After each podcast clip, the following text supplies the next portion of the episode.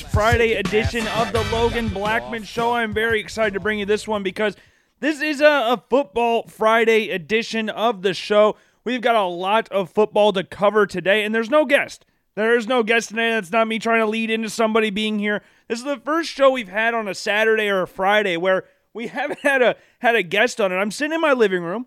I'm sitting in the exact spot where Brady and I recorded the last two Friday episodes of Logan Blackman Show, and to my knowledge, anyways, I'm completely by myself in my house.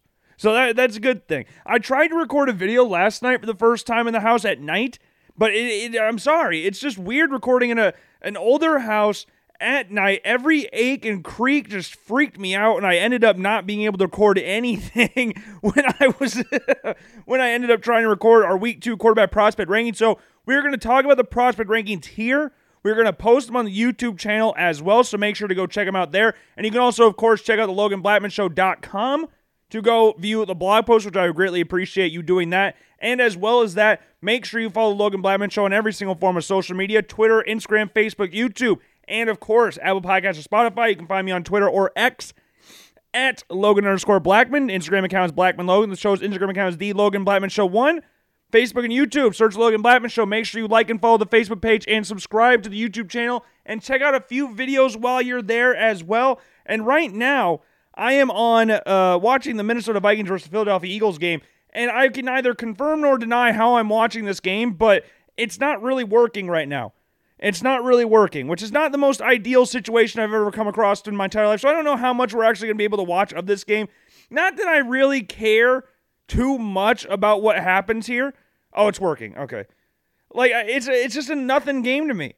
To be 100% honest, it's two NFC teams, two NFC teams I don't necessarily give a rat's ass about, but you know, it's it should be a good game. I'm just hoping it's better than last year's game that we had week 2 where the Vikings took on the Philadelphia Eagles. And you guessed it, Philadelphia, and you guessed it, at night, though last year's was a Monday night game. Because remember, that was the same night as the Bills' absolute demolition of the Tennessee Titans. Like, and I sat there week two last year. So let's let's go to Tuesday of last year. So after that second game, because again it was on a Monday, that Bills season, that Bills team, I thought were gonna be unstoppable. I thought they were unbeat. I thought I thought nothing would stand in the way of them, maybe even going undefeated, but winning a Super Bowl. But I remember sitting in the car with my dad before that next game, which against Miami Dolphins, was of course their first loss of the season. We're sitting there with my dad, and I'm like, man, I, I you don't want a thing like this. You don't want to, but man, where where do they lose? We just saw them, and at the time we didn't know those two teams were just complete garbage. But you sit there going like, man, they just absolutely clobbered the former number one seed in the AFC in the Tennessee Titans and the reigning Super Bowl champions on banner night. And I don't remember what happened the season before, but that's back to back years at least that I can think of where banner night's been spoiled by the visiting team. The visiting team who had a lot, a lot of hype going into the season. Now, the Lions have not received anywhere near the amount of hype the Buffalo Bills did last year at this time.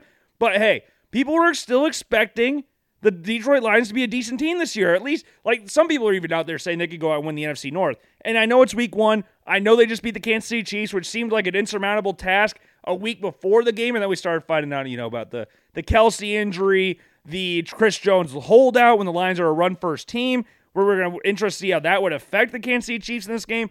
And ultimately, the Lions came out on top. But man, the Lions looked good. The Lions looked good. And I, I don't know if I'd sit here right now and say, oh my God, the Detroit Lions are Super Bowl contenders. I don't know if I'm ready to say that. I don't even know if I'm completely ready to say that they're a playoff team yet. I know that sounds crazy after seeing what they did to the Kansas City Chiefs, and they looked good. I to take anything away from them that performance, but man, I don't know. I don't know. It's the Detroit Lions. Remember, I'm not saying this will happen, but remember a couple years ago, the Jacksonville Jaguars won one game when they drafted Trevor Lawrence, number one overall. You want to know what that one game was? That was their week one matchup against the Indianapolis Colts. So the rest of the season, they did not get a single win. So one of these teams that won this week, or most of these teams, half the teams that won this week probably won't make the playoffs. Because I'm sorry for all of those yous that were that were ready for the downfalls of these teams. The Bills, Bengals, and Chiefs are all making the playoffs this year. I might that might have jinxed everybody. I'll make sure to knock on some wood here as we do right there. But come on. Like I know they all looked pretty bad. I mean, the Chiefs looked better than the Bills and Bengals did, but still, they're 0 1 right now. they're going to make the playoffs. I expect the Chargers to bounce back from their game this weekend. And they only they put up 30 plus points and they lost because the team they played put 30 points 30, 30 plus points up as well. I think the Steelers will be a better team as the season progresses. I, I don't think that they will be as bad as what they looked week one. Maybe they won't look as good as what I originally predicted them to be, but you know what? Things can change after a week. They played the San Francisco 49ers, who are one who are my NFC representative in the Super Bowl. Like this is a good 49ers team. The big question going into the season for the 49ers was what version of Brock Purdy would we get? And as it turns out, we're going to get the same one at least week 1. And that's a good Steelers defense. They, they now they are going to be without Cameron Heyward for a little bit, which will hurt. But hey, that's a good Steelers defense. And Brock Purdy looked really good in that game. He looked even better in the press conference this week wearing an Iowa helmet, the Herky the Hawk helmet, going to the press, box, press conference because he made a bet with George Kittle. Obviously, Iowa tight end, Brock Purdy, for those of you unaware, obviously went to Iowa State. It's, it's just really cool as a as an Iowan to have two people from the state of Iowa, both from Iowa and Iowa State, playing for one of the best teams in the NFL. And to a lot of people out there, the best team currently in the NFL. Now, this could definitely change tonight if the Philadelphia Eagles win, and then by default, they will be the best team in the NFL because they're the only team with a 2 0 record. And the Vikings, by default, will be the worst team in the NFL because they'll be the only team with a 0 2 record. And that's another team that I don't think will be that bad the rest of the season. That's the Vikings. I don't think the Vikings will be as bad as what people, some people before the season were saying. that Like the drop off was there. We knew they weren't going to finish 13 and 4 again. We knew that wasn't going to happen. But they did make some improvements. It's just they started off a little bit slower. I think they might have taken it easy on the Bucks, or not easy. That's not the right word there. They might have l- overlooked the Bucks because to a lot of people out there, including myself, this is not a good team. The Tampa Bay Buccaneers. They got good players on defense, but that offense, apart from your two wide receivers and Tristan Wirfs, is not really anything that special. Their O line, apart from Tristan Wirfs, is not good, especially with Ryan Jensen being out for the year. I like Rachaad White. Can he be able to be the main guy in a running attack? Who knows?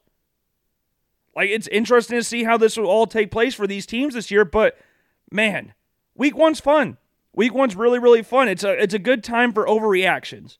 That's the main thing we can look at here. It's a great time to overreact on every little thing that took place this weekend because you either think your team's going to lose every game or you think your team's guaranteed to win every game. And again, that's how I was last year when the Buffalo Bills played the Los Angeles Rams. It was kind of funny. I had a Facebook memory pop up today, just a little bit ago, actually. Where's it at? Where's there it is? A year ago today. So it's September 14th right now.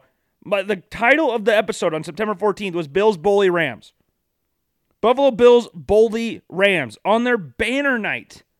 Again, like it was insane that that took place. And then fast forward to this year, it was just not what you expected. Maybe the the result, maybe the Bills losing was predictable.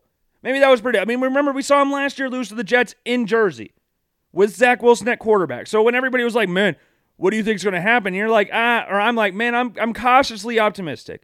I think the Bills can win this game. I think they should win this game." But I understand the threat of the Jets defense, and I do understand they lost to Zach Wilson last year, and now Aaron Rodgers is in. And when Aaron Rodgers got hurt on the fourth play of the game, it kind of changed your perspective on it. You went from, uh, maybe we, I'm like 50 50 right now. Maybe I was like 51 49 in favor of Bills win. After that happened, I'm like, ooh, I'm like 60 40. Because once again, Bills lost to Zach Wilson last year. It's happened before. So I'm not going to rule that out happen again. And of course it did. I just didn't expect it to look like that, if that makes any sense. I didn't expect to see Josh Allen turn the ball over four times in a game where the Bills lost a turnover battle 4 1. And the one turnover came when Zach Wilson hit Matt Milano pretty much right in the chest. Like it wasn't anything they really worked for. And then Breece Hall broke off a couple massive runs. He went on a punt return touchdown in overtime, like second and 15 draw play in overtime. Like it was just an odd way to lose a game especially to a division rival that was much hyped going into the season. And the New York Jets. So, but by default, they're going to get a lot of media attention. Yes, they're in Jersey, but the New York media market will be all over them. And when they started the season off 1 0 without Aaron Rodgers, beating the mighty Buffalo Bills, who have already been receiving some what of, I don't want to, hate's not the right word, but like some downturn going into this season versus what we saw last year, especially from what we saw last season. Again, like everybody in the NFL Network predicted the Bills to go to the Super Bowl. I've seen people this year predict the Bills are going to the playoff, not going to the playoffs this year. I saw people a day ago say the Broncos dodged a bullet by not drafting Josh Allen in 2018. Like, what kind of ridiculous society do we live in right now? The Denver Broncos dodged a bullet by not drafting Josh Allen. What the hell are we? What what is transpired in less than a year to get us to this point? Because a year ago, Josh Allen was the overwhelming favorite to win MVP. Josh Allen put up really good numbers last year. Yes, the offense wasn't as explosive as what you would have liked it to be, but still put up really good numbers. Justin Jefferson, did he just fumble at the one yard line? Okay, no, no. Okay, I got scared there a little bit. I have Justin Jefferson in two of my fantasy leagues, so I got a little nervous that he fumbled there. And I think they might be ruling that. Darius Slay's ruling that, anyways. Or where are they putting the ball at? I don't know what's going on here. There's 33 seconds left in the first half. I don't know what's going on here, but that's not the point. Like, yes, the Bills were not as intense or as elite of a 13 and 3 team as you've ever seen ever. I think he might have lost that out of bounds past the goal line. That might be that might be Eagles ball, you know. That might be Eagles ball, you know. Which is not great. I don't need a Justin Jefferson fumble here. He definitely lost it. And was it out of bounds before the pylon or was it did it go out of bounds past the pylon? I don't know. We'll have to see. They keep replaying it and I'm not I'm not sure looking at any angle that they have. I don't know what what the hell happened there, but like what are we doing now? We went from that to this. To now we're talking about Josh Allen leads the league in turnovers since 2018 since he got drafted. Cool. All, a lot of great quarterbacks have turned the ball over like Josh. Josh is still putting up 700, 800 yards rushing. Josh Allen is still putting up 4,500 yards passing. Josh Allen is still top five in passing touchdowns. Like, what are we talking about here? I understand that he's turning the ball over a little too much, especially that week one game. A game where you needed to be on your top game to prove to everybody that you are still the top dog in the division. To put forth a game like that hurts, but I have not lost any faith in Josh Allen as the quarterback of the Buffalo Bills, like some people out there seemingly have done. I'm not one. Of, I know I had my little rant on Monday's show or Wednesday's show, wherever we post the show, but I'm still behind Josh 100%. I was angry after watching that performance. You're you're rightfully angry as a fan. You don't want to see your team get embarrassed like that. And yes, you lost 16 to what? 16 to 22. Was that the score? 16 to 21? No, 16 and 22. Like, yeah, it you, you see a game like that, closer score, and I'm seeing the freaking replays of Josh Allen throwing interceptions now. They just showed Patrick Mahomes throwing interception as well, so that's fine too. And all three of the picks to Jordan Whitehead as well. That's what also hurts.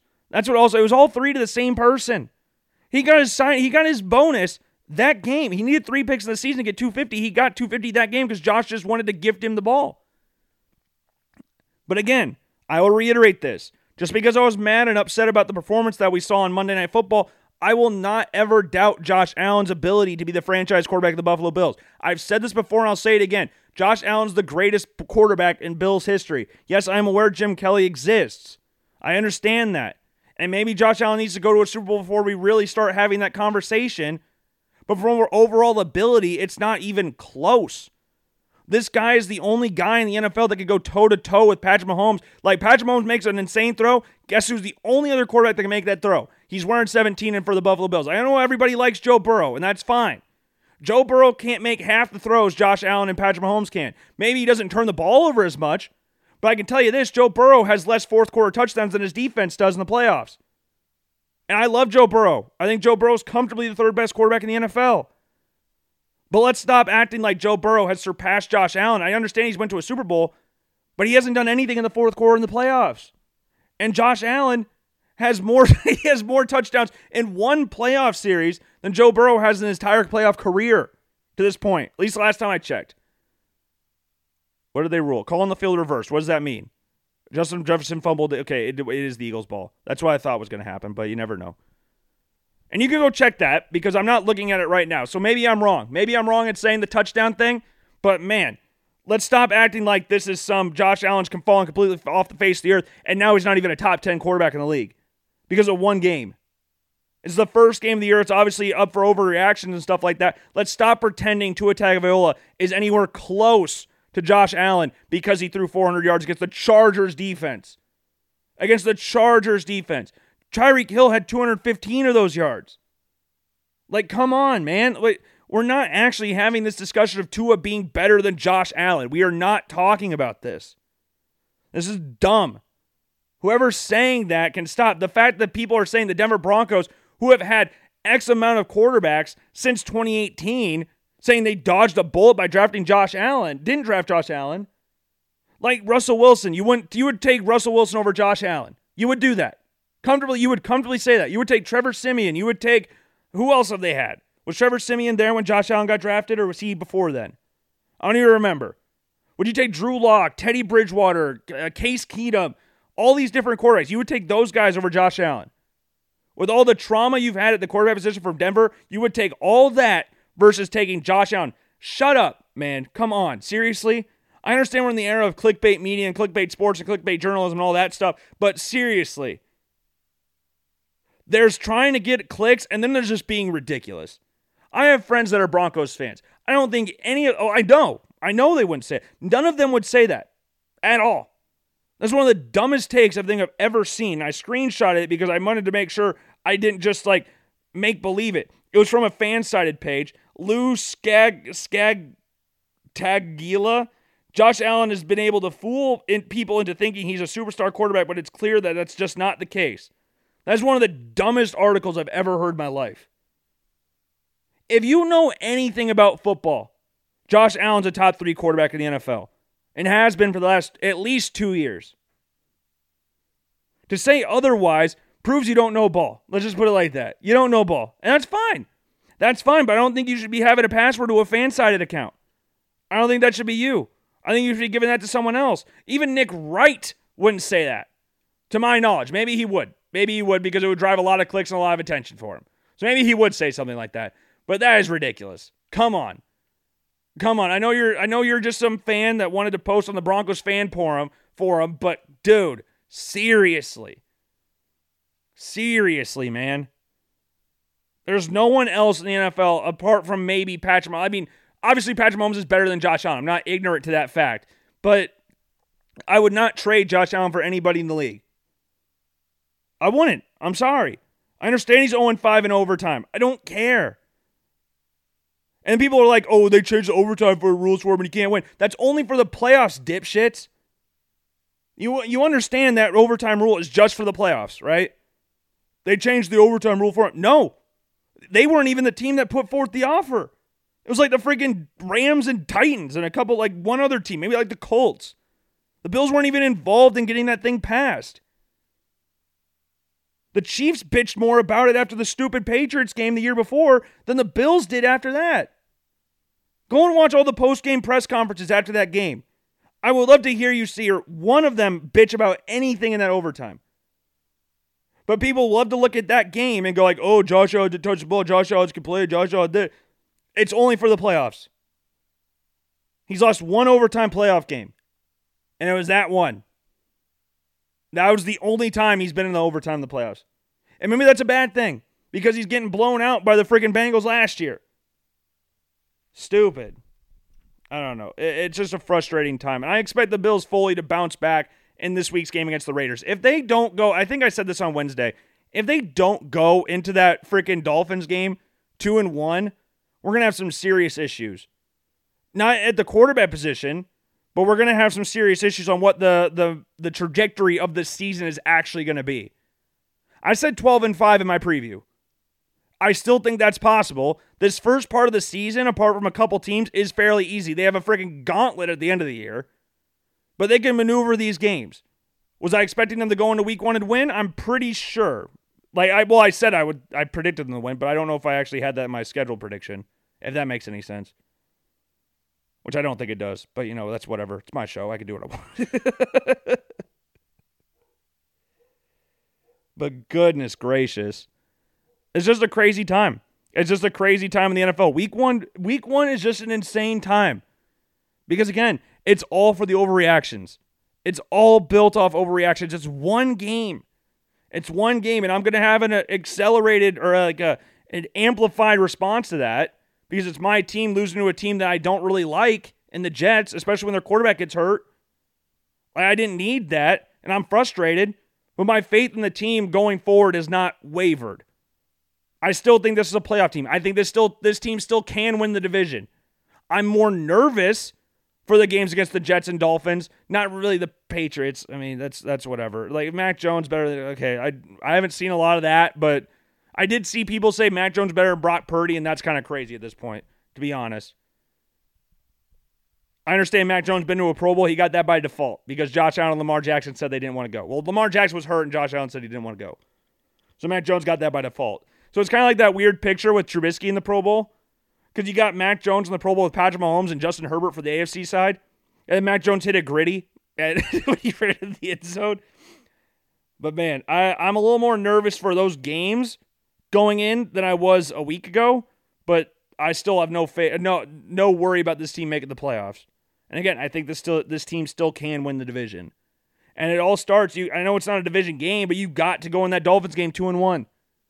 You got to right the ship against the Raiders. And I have no doubt they will, but it's still that thought sitting in your back of your head.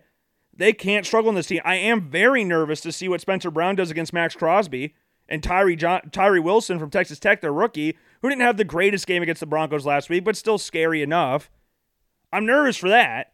But that's about it. That's the only thing. I mean, obviously, Devon, well, Davante Adams missed practice, so I don't know. He had, I guess, he had a foot injury or something. So we'll see what happens with Davante Adams. Obviously, Josh Jacobs being there is a threat, a really big threat because you saw what he, the freaking Breece Hall, fresh off an ACL and meniscus tear, did week one after getting hurt in what week seven last year.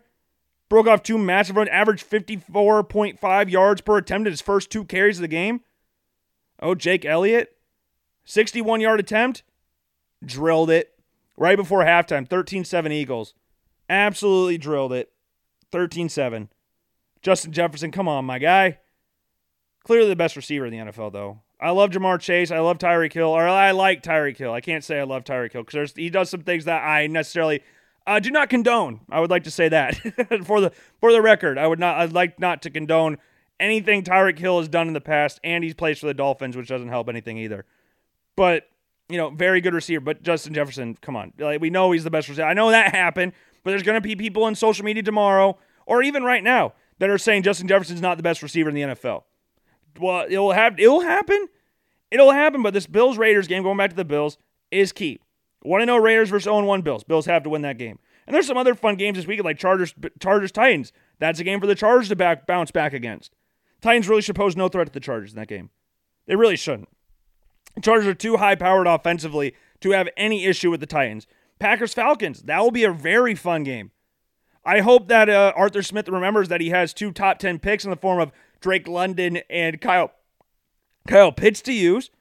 And it would really help if they utilize Kyle Pitts, who's one of the most athletically gifted tight ends in the recent history in the NFL. It'd be nice to realize, hey, we got a very gifted tight end here. We should probably use him a little bit. Like that'd be very nice. And maybe you could do that against the Packers. And maybe Jordan Love against this second. I mean, this defense in general.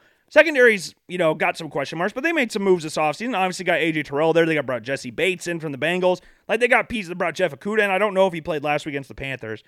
I missed a, a few of the noon games last week, but that'll be a fun one. Ravens Bengals. Bengals have had some success against the Ravens in recent years. They have. But the Ravens, Lamar Jackson, he can put forth a better. But this is two quarterbacks, so we need to see a better performance this week. We need to. Like Lamar Jackson registered no touchdowns, got a pick.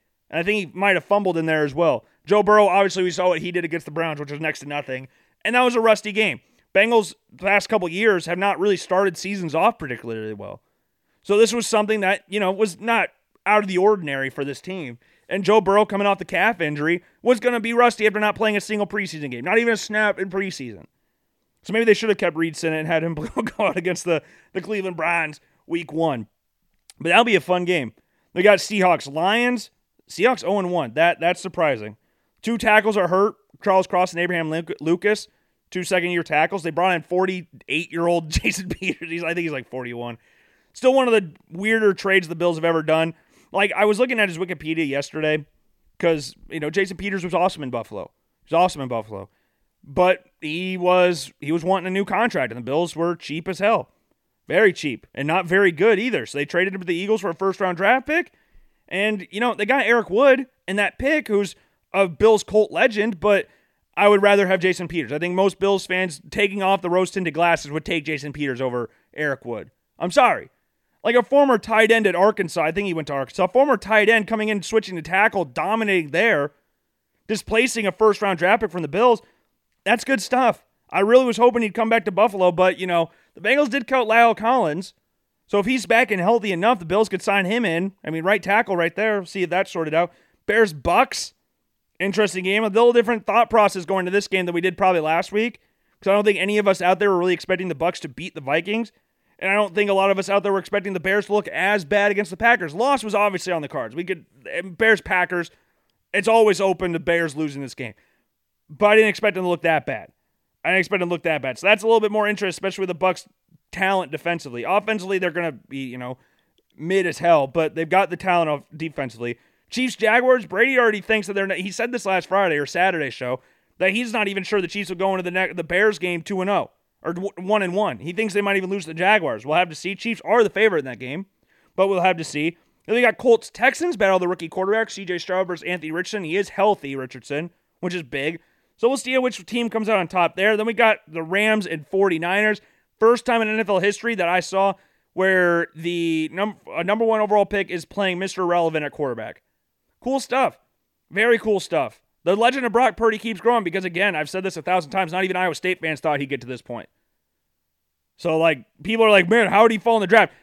Man, people from the state of Iowa, Iowa and Iowa State fans, and UNI fans, Drake fans, William Penn fans, no one thought Brock Purdy was going to be where he is right now. A captain of one of the best teams in the NFL, one of the favorites to not only go to the Super Bowl, but win the Super Bowl. This is this is impressive stuff from Purdy. I give him all the credit in the world, and I'm excited to see what he can do against the Rams. We got Giants Cardinals, ass game. We got Cowboys Jets, which got a little bit less interesting now that Rodgers is hurt, but we'll see how Zach Wilson does the rest of the year. Two good defenses right there. Then we got the Commanders versus the Broncos. No one cares. And then we got Dolphins Patriots Sunday Night Football. I highly doubt the Patriots offense can keep up with the Dolphins, but hey, that defense is good enough to halt them. We'll see. And then we got two Monday night games. We got Saints Panthers, Bryce Young's first primetime game, and also Derek Carr's first primetime game with the New Orleans Saints. And then we got the Browns and the Steelers, old school rivalry. But uh, we'll see which one. See if the Steelers bounce back, and we'll see if the Browns can carry on to two and zero. Oh. It'll be interesting. Will definitely be interesting. But man, there's some good matchups this week. There's some good matchups this week in the NFL. For college, though, not not the same. College games get really good next week, but this Saturday there's not a lot of great games. Like we got we got Miami versus Bethune Cookman on right now, and Miami's up 41 nothing. Not surprised. Bethune Cookman, I might have read this wrong. Their over under for points to score was a half a point. So if you bet on Bethune Cookman to score at any point, field goal, safety, touchdown, whatever it was, you won money. I don't know how much money, but currently down 41 nothing with 3 minutes left in the third quarter and they got the ball on their own 25, so we'll see if that actually happens. I don't know if it will or not, but Van Dyke two touchdowns of the game, good to see from him. Rest of the top 25 matchups, we got a weird ass spread. We'll go over the uh, state of Iowa schools first, but we got Iowa versus Western Michigan. Lines 28 and a half. Who the hell came up with that line? Who came up with that line? 28 and a half. I saw a video the other day said I'm not going to bet on a team covering 28 and a half when they haven't even scored 28 points themselves this season. I think that's fair. I told you going to the Utah State game, my expectation for that game was 31 points. They scored 24. This game I'm expecting 27. 27 points is my expectation for Iowa versus Western Michigan which is sad, I know, but that is what level Iowa's offense is. And you know what's even sadder? This offense is better than what it was last year. It's uh, it's better than what it was last year. Again, they had scored 14 total points the first two games of the season last year. Right now, what are they at? They scored what, 24 and then 20? So we're at 44 points right now. I mean, you got a lot more points at this point than he did at this point last year. You got almost you got more than six times the amount of points this point of the season. You know, insanely depressing that is. And I understand South Dakota State again went to a FCS championship game, but that is sad. 20 and a half. I'm expecting Iowa to score 27.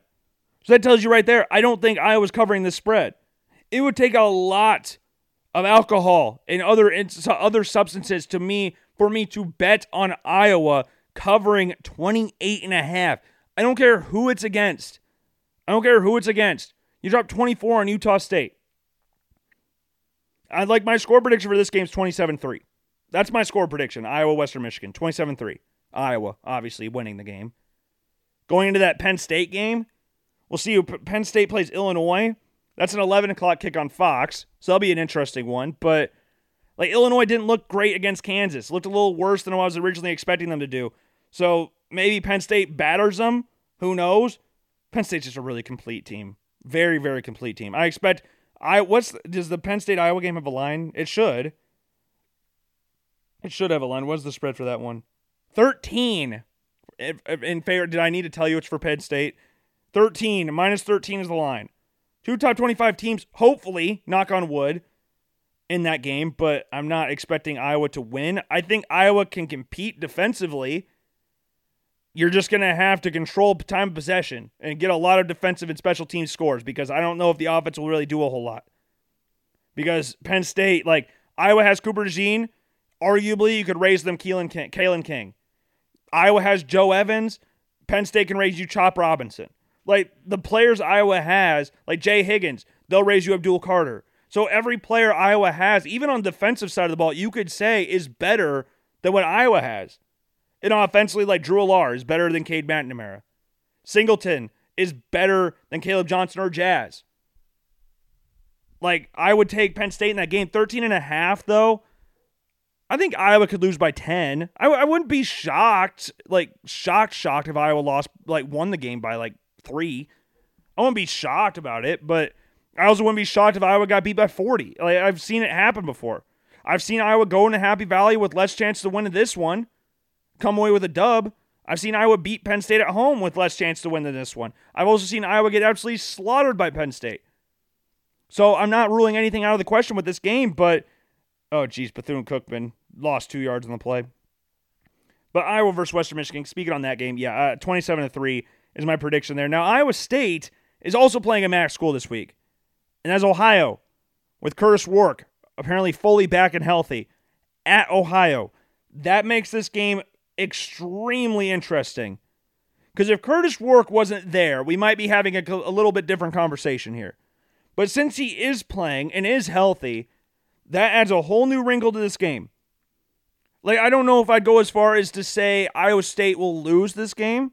We predicted Iowa State to win in our video, but I don't know. This will be a tough game. Ohio's not a they're not an easy team to beat. Yes, I understand they lost to San Diego State week 1. But again, Kurtis Rourke was coming back from an ACL injury, didn't really play that much in that game. It's kind of like a welcome back to football type thing, like ease him back into it. It's one of the few times I've ever seen that done for the quarterback position, but hey, it, it was done. It was done nonetheless. But Iowa State versus Ohio, that's a tough game. That's a very tough game. And that's not even me being disrespectful to Iowa State. Ohio's just a very good team, especially with being at home. Like the line right now sits at Iowa State minus three. Iowa State, according to ESPN's FPI, is got a 75.8% chance to win. According to their FPI, minus three over under is 42 and a half. I don't know. It'll be a tough game. I think Iowa State will win, but I it'll be tough. It will be tough. And then as for UNI, the last team we're going to talk about here, starting 0 2, we knew this was a possibility. We knew this was a possibility that could happen. You play in Iowa State and Weber State, you got an FBS school in Iowa State. Just naturally going to be bigger, faster, stronger. It's just a matter of you can you go in there and upset them. And then you got Weber State, a top 15, top 10 program in the FCS level, who's historically got a very good pass defense. They had some inexperience at quarterback, but still, they have a lot of talent on this roster. And it showed last week. And Theo Day had some throws that I'm sure he definitely wants back. UNI had some other turnovers that they'll definitely want back.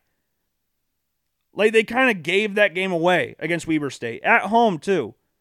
But I, I wish, I just wish that they flipped the Idaho State game, which is the game they're playing tomorrow or Saturday. Sorry, because I, I we've recorded these past two shows on a Friday. This is a back to normal scheduling right here, so we're putting this out on a Friday. But I wish they flipped Idaho State to last week and had Weber State this week. Because yes, Iowa's playing at home, but it's against Western Michigan. If you're to get fans to the stands in that game, having them play a top 10, top 15 program at Weber State while Iowa's playing Western Michigan and Iowa State's on the road, that would be nice. That would be very nice for UNI, especially since the tickets for students are free. I would like to see that, but I they, they really shouldn't have any issues against freaking Idaho State. They really shouldn't. I, I, I know I've said that, like, well, I haven't said it up to this point in the season for UNI, because again, I understood that Iowa State and Weber State were tough teams, but Idaho State's 0 2. Idaho State won one game last year. You want to know the scores of the two games they played? Granted, they were both FBS opponents, and they played well against one of the teams here, but they lost 36 28 to San Diego State. Good game. Next week, they got beat 78 to 28 by Utah State. 78 to 28 by to Utah State. And this game's at home, but still 78 to 20. UNI should definitely ease through this game. There's no reason they shouldn't. Like Idaho State's got a very solid offense. They got a very very solid offense. But man, 591 yards of total offense allowed in this game with no turnovers forced. I mean, Idaho State solid offensively, but they couldn't do anything to halt Utah State's offense. And UNI, they have to stop beating themselves.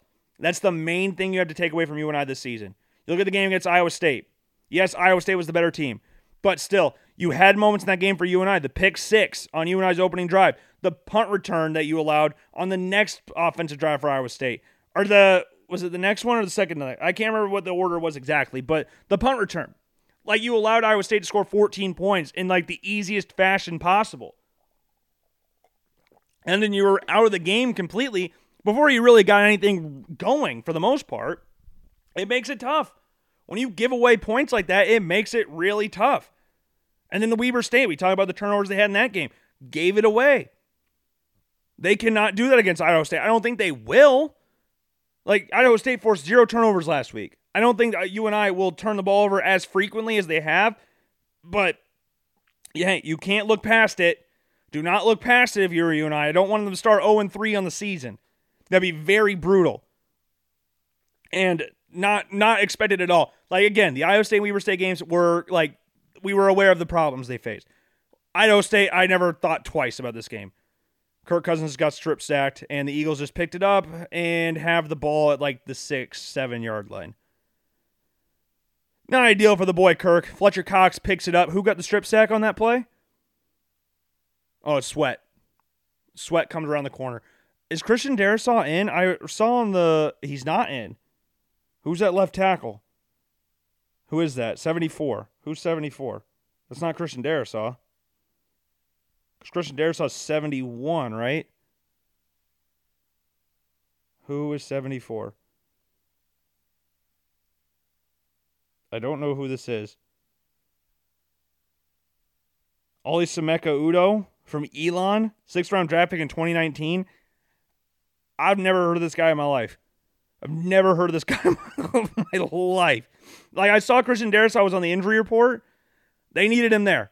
They need him there. Christian Darrisaw is one of the better tackles in the NFL, and D'Andre Swift just scored to play later. Are they marking him down at the one? I thought he was definitely in. They're calling him down though. Calling him down though. This game isn't really that surprising in the fact that the Eagles are winning this game. I think a lot of people out there expected the Eagles to win. Is he down? He's down at the one, yeah, or like the half inch line. Well, remember the ball only needs. Yeah, he's down. He's down. The ball only needs to touch the line. Like the Eagle, he's gonna quarterback sneak it again. Yeah, they got it. There's the touchdown. There's twenty to seven. the most unstoppable play in football is the Eagles quarterback sneak. It was like when Nate Stanley was at Iowa. Most unstoppable play when he was at Iowa was the quarterback sneak. It's insane how that works out. Absolutely insane. But there's other other top 25 games this weekend for college football. Like we got Florida State, Boston College, which I mean, it'd be fun to watch Florida State, Penn State, Illinois, LSU, Mississippi State, Kansas State, Missouri, Weber State versus Utah is an interesting one. That is a very interesting game. I would recommend watching that if you can. It's on Pac-12 Network. That'd be an interesting one. If you don't watch a lot of Pac-12 or uh, not Pac-12, if you want don't watch a lot of FCS football, that could be a fun one. Notre Dame, Central Michigan, South Carolina, Georgia, name wise is fun. Result wise, like Georgia's a 27 and a half point favorite. After watching what North Carolina did to South Carolina's offensive line, what do you think Georgia's going to do? It's going to be interesting how that works out. We got Alabama at South Florida. Never really thought I'd see that, but hey, to each their own. San Diego State, Oregon State, Oklahoma, Tulsa at Tulsa. What is going on this weekend? We got Alabama at USF, and we got Oklahoma at Tulsa, and we got Iowa State at Ohio. this is a weird week. we got Minnesota at North Carolina, which should be a fun one. Northwestern Duke, which Duke should really have no issues there. Uh, Western Kentucky versus Ohio State. Washington versus Michigan State. Mich- Washington State should have no issues there. Northern Colorado against Washington State. This should be just like a 600 yard pass game for Cameron Ward or 500 yard pass game from him.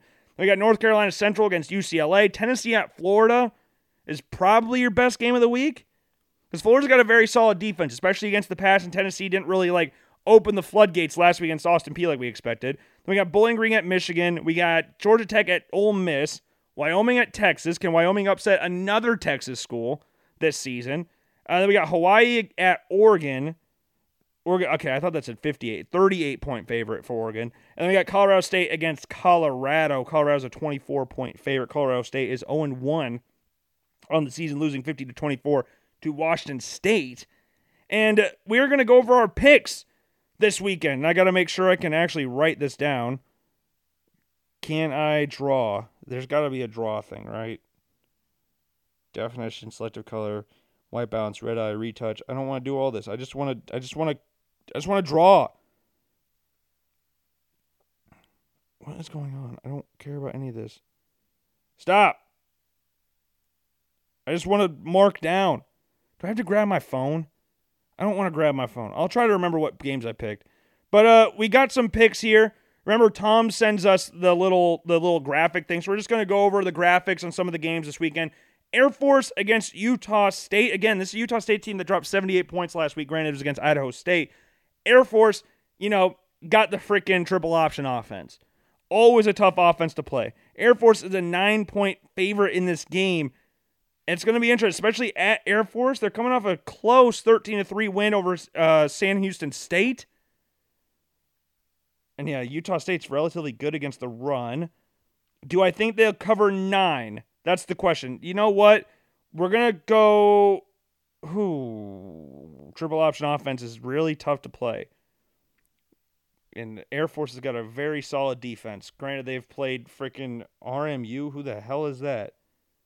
Who's RMU? Robert Morris. Okay. And then Sam Houston State. so they haven't really played a murderer's row of teams here. But I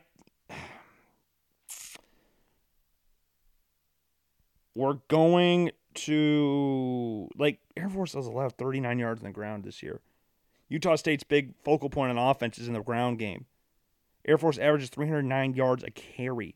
We're going to go Air Force. We are going to stick with Air Force. I know Utah State's got the ability to open up top, but we're going to go with Air Force winning that game, covering the spread there. Kansas State at Missouri. I think Kansas State really shouldn't have an issue here. Missouri what is Missouri's record this year? I guess I haven't really seen anything from Missouri this year. I just know Kansas State. I know Kansas State. I like Will Howard. I know it's on the road at Missouri. And Missouri, remember last year, they almost upset Georgia early on in the season, but they came close to losing against Middle Tennessee State. A team that did beat Miami last year, but a bad Miami team. We're going to go Kansas State covering that one, the five and a half spread there. Penn State, Illinois. If you would have asked me this before the Kansas game, I'd have said guaranteed Illinois to cover. But man, they looked bad in that Kansas game. And I think Penn State, again, with all the players we mentioned before, like in Penn State or Illinois allowing 477 yards a game. 477 a game. Played Kansas and Toledo. They almost lost to Toledo week one. So we're going to have Penn State covering the 15 and a half. Is it 14 and a half? We're going to have Penn State covering there. Louisville versus Indiana. I'm not really a big fan of either team. Louisville obviously got Brohm coming in from Purdue. So Indiana will be somewhat familiar with what they're going to be facing in this game. But what's the what's the looks at here? Oh, it's in Indianapolis. It's not even at the Hoosier Stadium. It's not even there. Oh.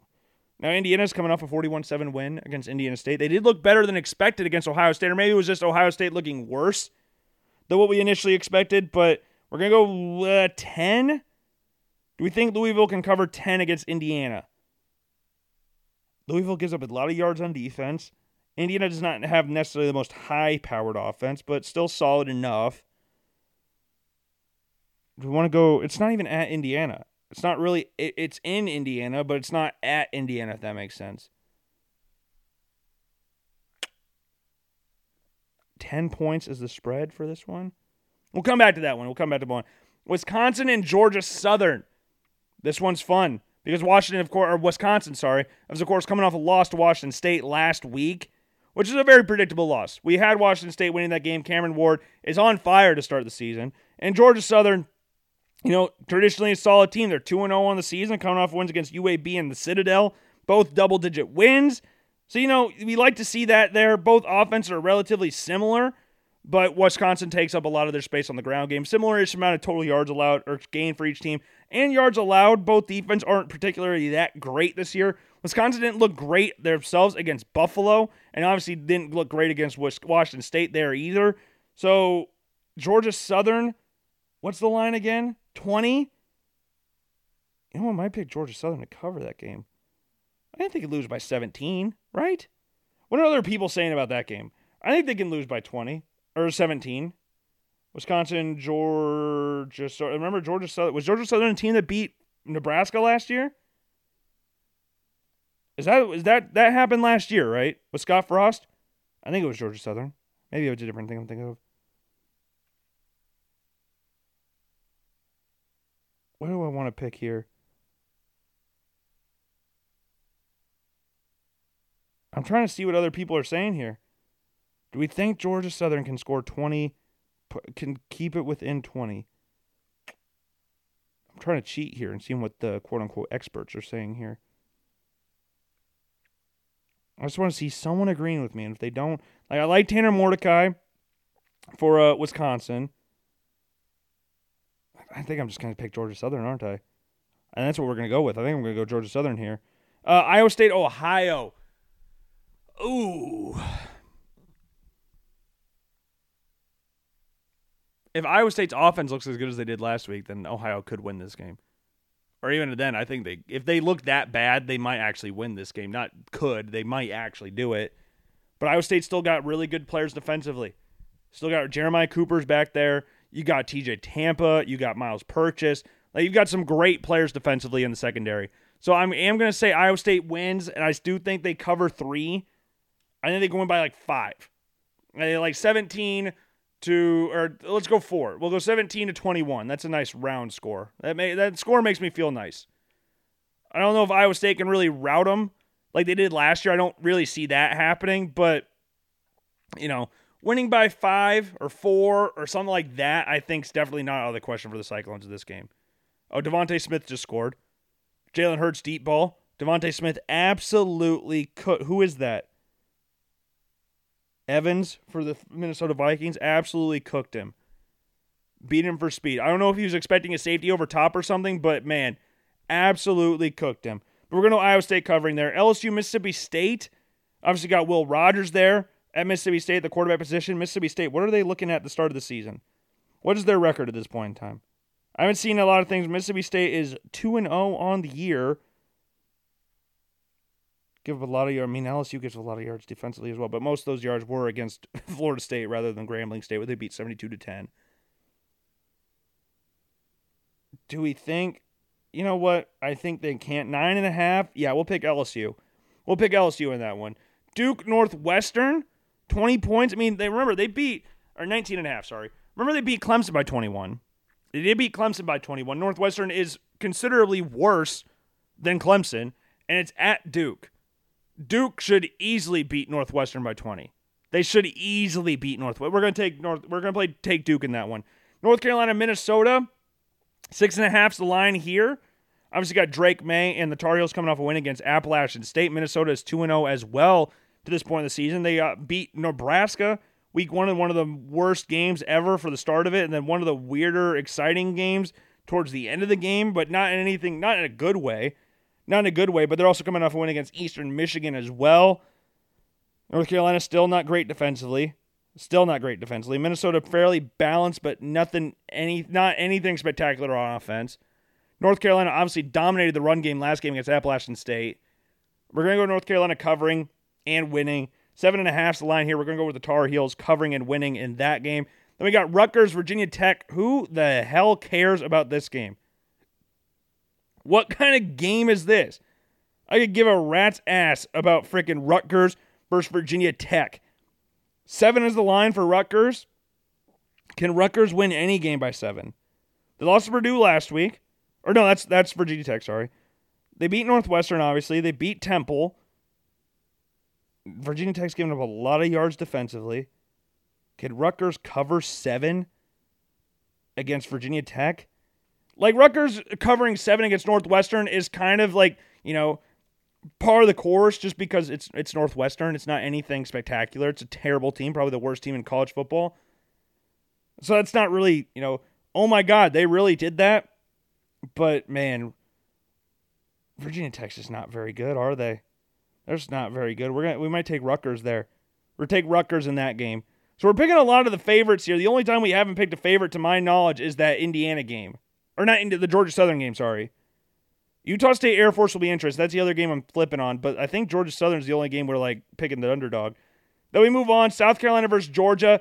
Like I said before, South Carolina looked good offensively. Spencer Rattler's had a very solid year to start. Had three touchdowns last week against Furman, but he got set nine times against freaking North Carolina.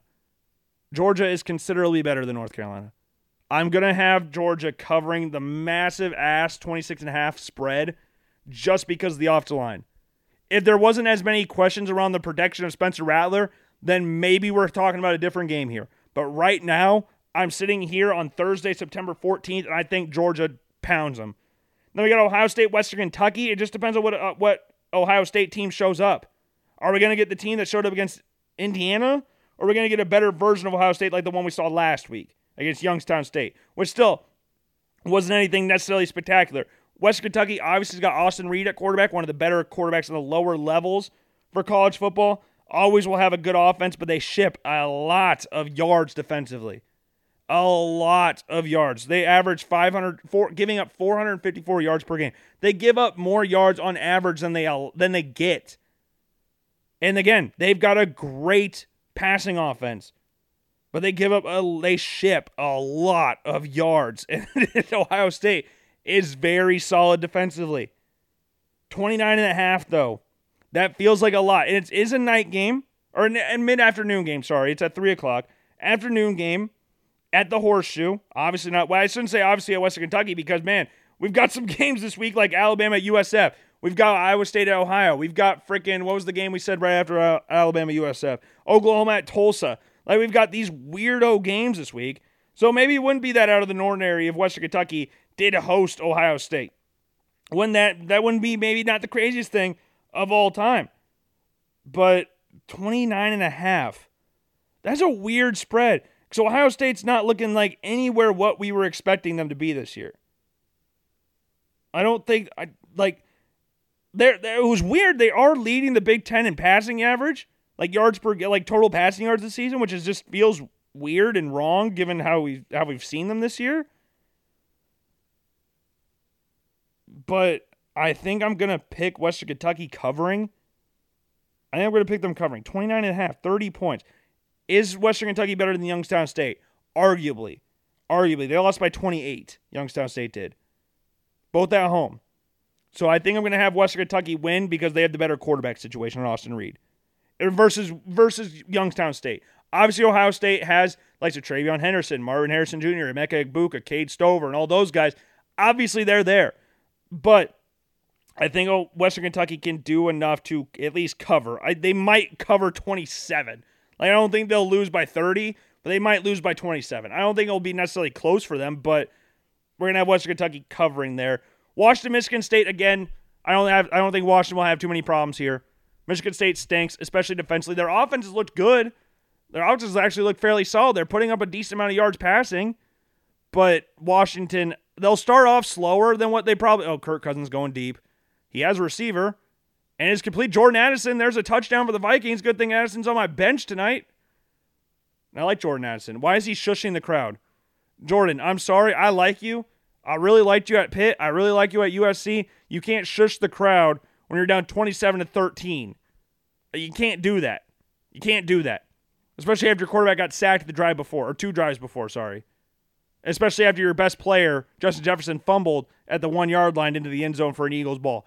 You can't do that. You can't shush the crowd. Great route by Addison. Not the greatest throw from Kirk, but hey, good job adjusting by Addison and gets scampers in the end zone.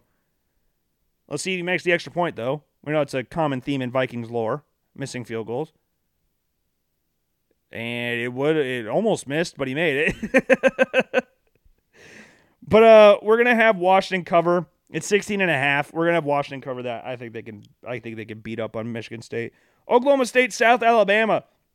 South Alabama's a fairly solid team. They're a fairly solid outfit. Oklahoma State is Alan Bowman still technically their starter? I don't know if he's technically still is. Because I know he started week one. Is he still leading them in passing yards? He is, with a whopping 193 yards of passing. Neither defense is great.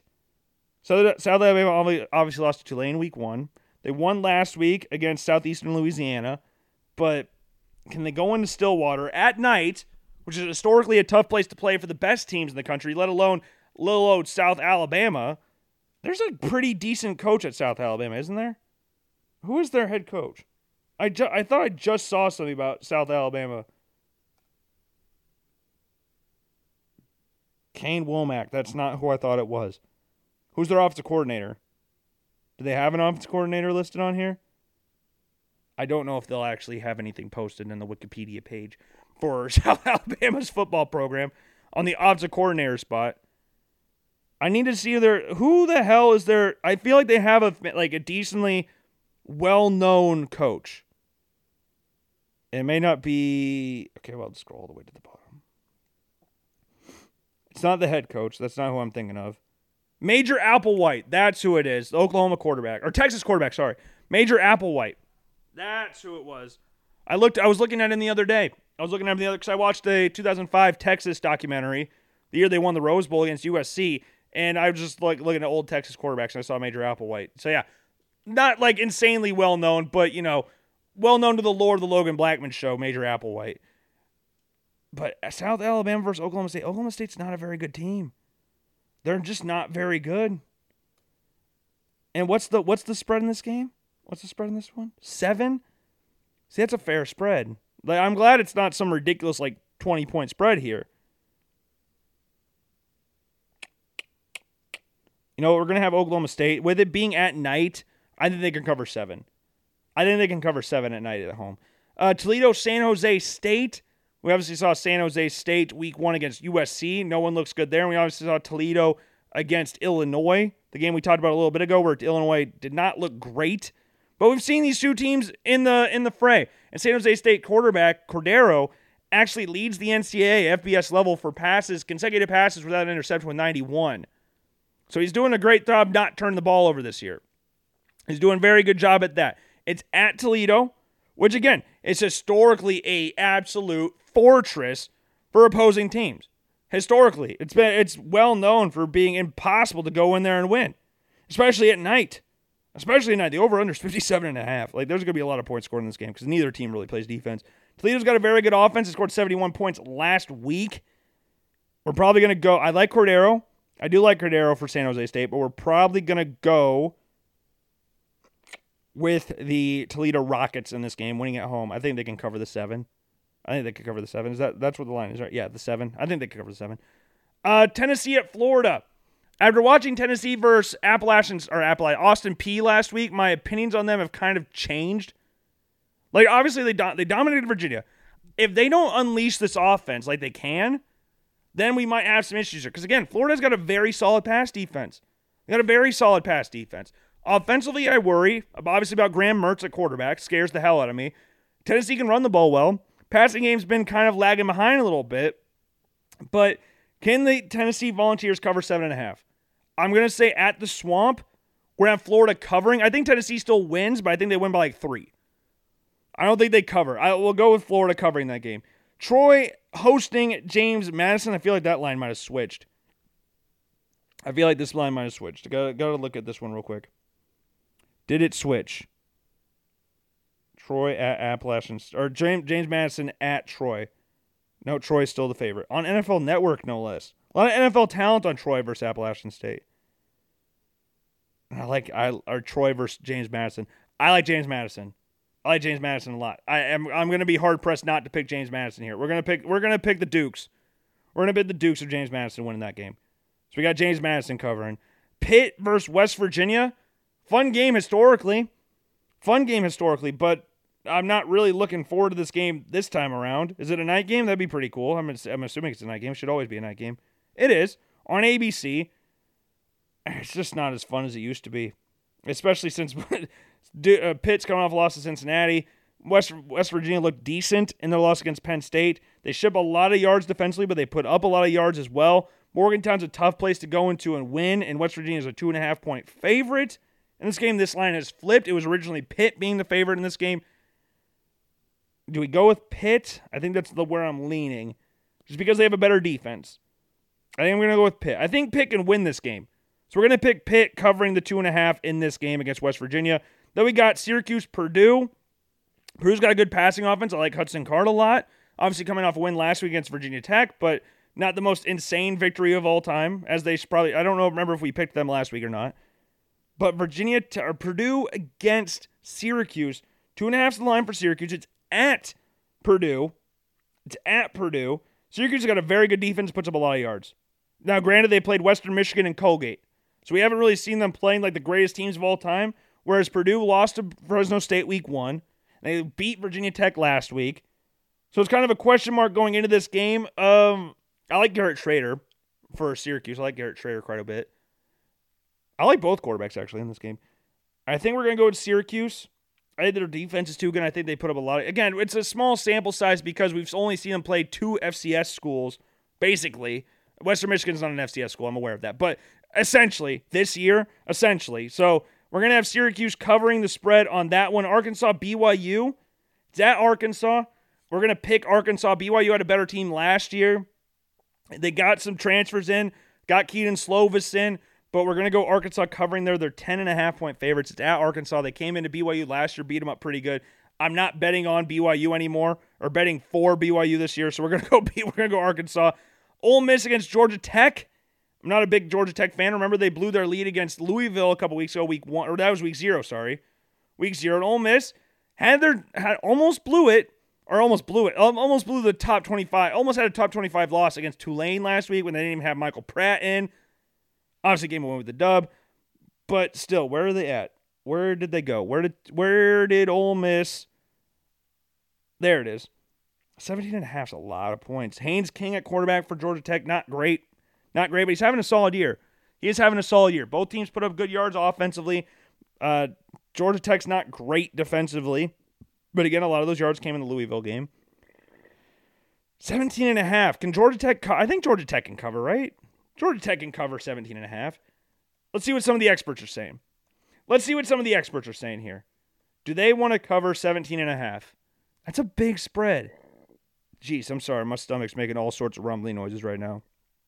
I'm very sorry. It's, it's so unprofessional of me. I apologize for this. Uh, you know what? Do I want to pick? I like Ole Miss. I like Jackson Dart.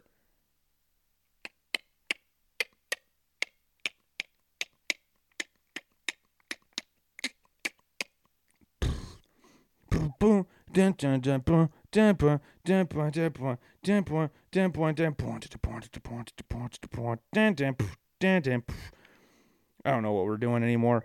Uh, we're gonna pick Ole Miss. We're gonna pick Ole Miss at at home. We're gonna pick Ole Miss. TCU Houston.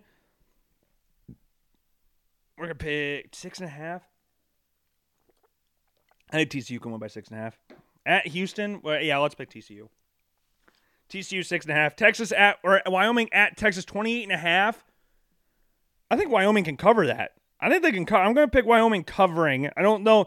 Again, it will probably be like a 24 point win for Texas. I'm not saying that it'll be a close game or anything, but there's really no excuse for Texas to completely lay an egg in this game. But you know, I th- I think I think they could put up some decent numbers in this game. I think Wyoming can cover. Like you put a lot of energy into that game against Alabama, so maybe there's a dud following right after, at least in the realm of, hey, we're not going to be as dominant as what most people may have expected. So then people start questioning the validity of how good we are this year. Like I, I would bet. So this the line is actually thirty. It's thirty, but I bet it would be like thirty-one to seven. That would be my score prediction if I had to make a prediction on this. Like covering, I, I'm going to go Wyoming covering there. I think I'm going to go with Wyoming covering there. And then Fresno State, Arizona State, Three, Arizona State is not great to my knowledge. I haven't seen a lot of what Arizona State's done this year. I've seen what Fresno State's done this year to be to Purdue. Granted, not the greatest team in the world. I think I'm going to go Fresno State. I think I'm going to go Fresno State here. Yeah, is that what we're doing? Is that what we're going to do? Yeah, let's pick Fresno State. Why not? Let's just pick Fresno State just for the vibes. Just for the vibes picking Fresno State. So there's our picks for the weekend. I'll try to remember what exactly they were because remember, we weren't writing them down. We're just kind of going off vibes here. But the picks that we made this weekend are as follows. We are going to go with Utah State Air. We'll come back to the game. We'll go Kansas State over Missouri. We got Penn State over Illinois. We got Louisville over Indiana. We've got Georgia Southern covering against Wisconsin. We got Iowa State beating Ohio. LSU covering against Mississippi State. Duke covering against Northwestern. North Carolina covering against Minnesota. Rutgers beating Virginia Tech covering there. Then we got Georgia covering against South Carolina. West Kentucky covering against Ohio State. Michigan or Washington covering against Michigan State. South Alabama. No, no, no, no, no, no, no. We had Oklahoma State. Oklahoma State covering against South Alabama. We have Toledo beating San Jose State. Florida covering against Tennessee. James Madison covering against Troy. Who did we have? West Virginia Pitt. Did I pick that game? Pitt. We went Pitt covering in that one. Syracuse beating Purdue. Arkansas beating BYU. Uh, Mississippi, Ole Miss beating Georgia Tech. That's a big spread. It's a big spread. I went against Ole Miss last week. I won't go against them. We'll go with that. Clemson, Florida. I skipped that game. I didn't skip. I didn't mean to skip that game. Uh, we had TCU covering against Houston. We had Wyoming covering against Texas. Arizona or Fresno State, sorry, covering against Arizona State. I missed Clemson versus Florida Atlantic. I did miss that game. What are we looking at that game? I got to see what these two teams have done this year. Well, I know what Clemson's done. I know what Clemson's done. I, I haven't seen anything for Florida Atlantic. I, I apologize for that. Florida Atlantic, nothing really going for them on offense. They just lost to Ohio last week. At Clemson at night. 20. Yeah, we'll go Clemson covering. We'll go Clemson covering that game. So there are all our picks for this upcoming weekend. And to round out the show today, essentially, we will be going over our week two quarterback prospect rankings. And this will also serve as the video as well. We're going to post this on the podcast and the video. So if you just want to hear this and nothing else, you can go to the YouTube channel and check that out on there. I don't know what we're going to do for the editing purposes of the video. If it's going to be like, we're going to throw in videos, we're going to throw in like, like we're going to throw in pictures and all that stuff, or I'll just post like a still picture of the Logan Blackman Show logo, or just a picture of the quarterback every single time we talk about which quarterback it is. We'll come to that. We'll cross that bridge once we get to it because it's getting kind of late right now. I'm tired. I think the show's gone well so far, but I am tired. I am very tired. Now, we'll go into this starting off at number 10. And coming in at number 10, we've got Spencer Rattler. And this is a cool moment for Spencer Rattler because this is the first time this year, weirdly, where we have not had a 10A and a 10B. This is the first blog post we have made covering the 2024 NFL draft since the season started where we have had exactly 10 players. Exactly 10. We have not had exactly 10 the entire season to this point. We have had a 10A and 10B the past two weeks. We have just a 10. We have just a 10. And Spencer Rattler played well against Furman. Against Furman. Now, I understand it's Furman. I understand it's Furman. But coming away with that game with no sacks is just really nice to see. He got sacked nine times against North Carolina. I understand there's a difference in level between North Carolina and Furman. I understand that. And Furman was in the game for most of it. South Carolina started to pull away towards the end, but they were in it. They were in it for most of the game. And it was kind of like that game against Tennessee, Austin Peay, which we'll talk about here in a little bit. But keeping it a lot closer and leading at certain portions of the game longer than what I expected them to. But Spencer Rattler, as for his individual performance, a lot of his throws, he only missed two passes on the day. He only had two incompletion on the day. Went 25 to 27, 345, three tutties, no picks. Also had a rushing touchdown as well. But a lot of his passes early on were a lot of short to intermediate throws, which are important throws because those eat up a lot of ground. You don't need to go for the home run every single time. Rattler has the arm strength and arm talent to get it down the field like that, to stretch the field, which we saw numerous times throughout the course of the game. Like before halftime, rolled out to the right. Was it? Yeah, it was right before halftime. Rolled out to the right, evaded some evaded some tacklers, lobbed it down the sideline, like 53 yards down the sideline for a passing catch. Got hit right after the throw, drew an unsportsmanlike conduct penalty, threw a touchdown on the left side of the field, the near sideline. Similar thing, got hit as he threw, threw an absolute dime. Maybe got a little away with some OPI on the play. Maybe got away with a little OPI, but Still, they didn't call it, so didn't get away with it. did, did call it, so it looks like we're not get we're getting away with it there. And then he had a pass. Uh, when was this? Was in the third quarter. Their their backs were against the end zone. Lobbed it down the middle of the field. Maybe got a little bit more air than what he was originally anticipating to. But with you know him getting hit a lot, and he took some hits in this game. Didn't get set, but he still took some hits. I maybe he was expecting something to come a little sooner, but he put a lot under it. The receiver had to slow down a little bit, but still a nice pitch and catch there. He did again score a rushing touchdown in this game, which is not something you really see Rattler doing. He's not really the most physically gifted specimen in regards to size and weight. Like he's six foot one, maybe 215.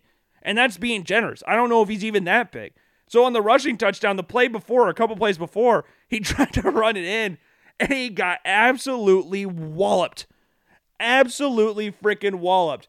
And he got right up to fair play to him and scored the next play on a quarterback sneak, but got absolutely drilled. And Furman were talking their shit the entire time. And you love to see it. And Rattler responds back with a touchdown. And South Carolina comes away with a 47 21 win. And again, that scoreline shows a nice, what, what is that, 26 point win for South Carolina. It was close for pretty much the entire game. It was close throughout that game, but they carried it, they pulled away towards the end, and Rattler put forth another good performance. I don't know if I'm expecting to see that against Georgia. We brought up the the, the offensive line situation against North Carolina. How's that going to fare against Georgia? Who the hell knows? Time will tell on that one, but you know, we'll see. Crazier things have happened, right? Remember Missouri almost beat Georgia last, or a couple years ago, or was it last year? I don't remember exactly which one, but there there's crazy things that have happened in college football before. Why can't it happen here? Maybe he carries on doing this these same performances and goes in and beats Georgia. Highly unlikely, in my opinion, but you know, it could happen. But all in all, good performance from Rattler there. At number nine, dropping one spot from his eighth place is Joe Milton. This is a game again. That was kind of odd. Tennessee winning against Virginia absolutely dominated them, as expected. It's Virginia. Virginia stinks. We knew that going into the season. They were predicted team to finish dead last in the ACC this season. Going into this game against Austin Peay, a team that got blasted by Southern Illinois the week before. And it wasn't like these games like we talked about South Carolina winning 47 to 21. Southern Illinois was up 28 nothing at halftime. So like that was a game that was an absolute dominant game for Southern Illinois for the Salukis part pretty much throughout. So to see Tennessee go into this game at home, struggle early on, like they didn't score a touchdown in this game until 15 seconds left in the first half. And it was a Joe Milton quarterback, not quarterback sneak, quarterback draw play. Tennessee did very well in the run game. Early on in the pass game, Milton struggled to really catch a rhythm. Like he missed some throws high. There was one play early on in the game where he did hit a receiver in the flat, like for a first down, but like hit him like in the hands. He hit him as in regards to it was a completion. I should have worded that a little differently but he would have gotten a completion there. But he started off like one for seven or one for eight or something like that. And Austin Peay was up three nothing early, and then they went up six to three, and then Tennessee, you know, kind of slowed the game down and got their lead back. They ran the ball extremely well in this game, so Milton wasn't really asked to do a whole lot. He threw the ball 33 times, but there was nothing that were really like, oh my God moments that you've seen from Joe Milton. Like everybody talks about the arm strength, which is clearly there. He's probably the strongest arm I've ever freaking seen. Claims he can throw it 100 yards, and I wouldn't really put that past him. We saw the throw last week against Virginia where it hit dude right in the face mask pretty much. Like the George, Christian Watson play from a season ago with the Green Bay Packers, Minnesota Vikings, week one. Similar-ish situation.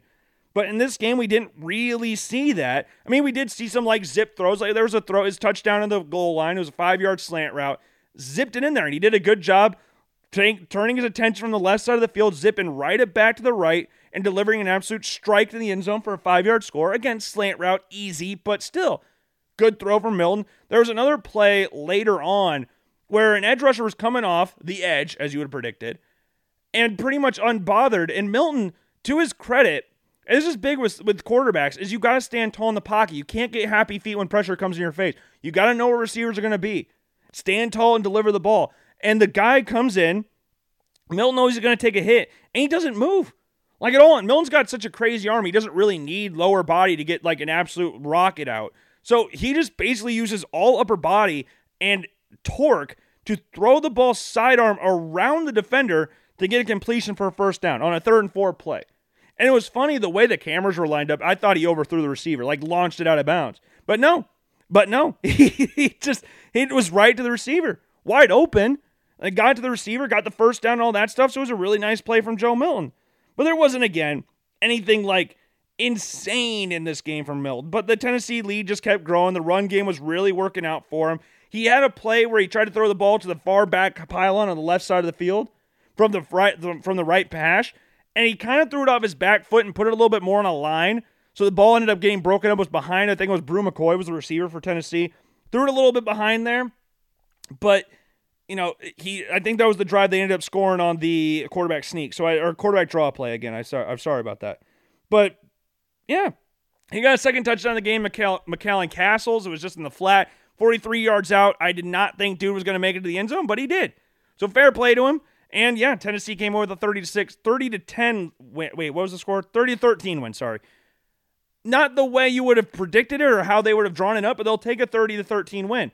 Going into a rivalry game against Florida at the Swamp, you're going to want to go to that game undefeated. You're going to want a performance though against Florida like you did against Virginia rather than you did against Austin Peay.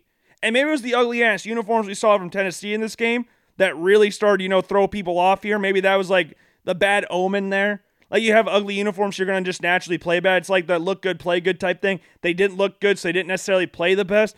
Maybe that was the thing. Like I thought there are these upgrades on their orange uni- or gray uniforms from like the past few seasons. Are these upgrades or downgrades? I don't know. I've been it's been I've been going back and forth this the entire time. I can't tell if these are upgrades or downgrades. I have no idea. But Tennessee got the win. Joe Milton did drop down a spot, but that's not that doesn't matter. That didn't matter. They got the dub. I don't think he'll care too much. But Bo Nix comes in at number eight, and it's still crazy to me to say Bo Nix anywhere in a quarterback rankings list for being a top 10 guy. Like, I know he's been dominant at Oregon. He played well at Oregon last year, put up a bunch of touchdowns last year, came in as an early Heisman candidate, but it's still weird to me. It's still weird to me. And this was a little bit different game than what we saw against Portland State, which was expected. I mean, you won 81 to 7. You won 81 to 7. And Nix didn't even carry the ball in that game. He literally did nothing running the ball in that game. In this game, we saw him pick up some first downs on the ground, which is what we really like seeing from Bo Nix. He utilized his legs well last season at Oregon. He's done that this done that well in this game. Picked up some big third downs in this.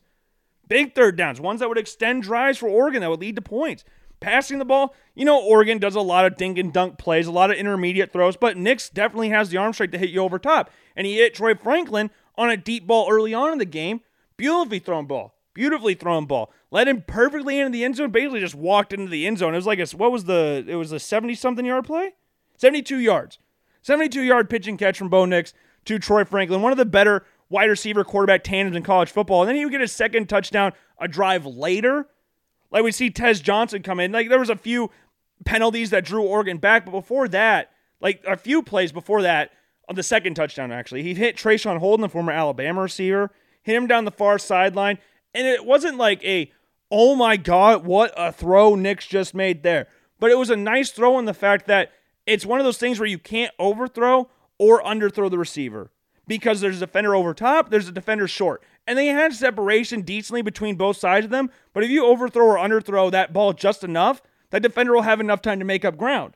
But he put it right where Traeshon Holden could get it, threw it right on him, and Traeshon Holden caught it and had enough time to turn around, took a little shot, but got enough time to turn around, know where he was, and get decent yards. Then obviously some of the penalties happened, and then the Tez Watt, Tez Johnson touchdown happened. And again, it wasn't anything spectacular. Like they were at the 13 yard line.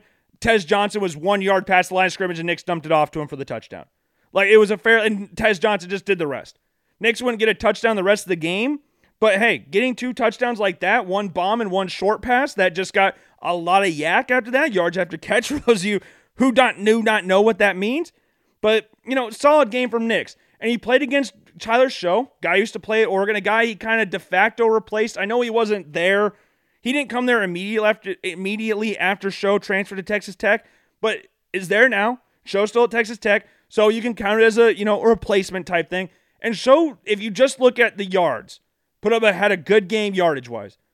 But then you look at the turnovers, and he had three interceptions and uh, two fumbles in the game. Only only lost one, but had two fumbles in the game and a pick six that ultimately sealed the game for Oregon. It was on the last drive of the game, through the pick six. Oregon ended up winning the game, but yeah, good overall game from Nix. 44 passes in this game from Bo Nix. He was asked to do a lot in this game. Again, a lot of it was intermediate, which is just what Oregon runs.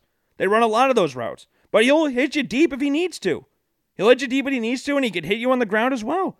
Like he had a very solid game. Very solid game on the road. It was kind of a question mark going into this game what game we would see because we saw Texas Tech losing to Wyoming the week before. We saw Oregon absolutely blasting Portland State. So it was like, what's going to happen here?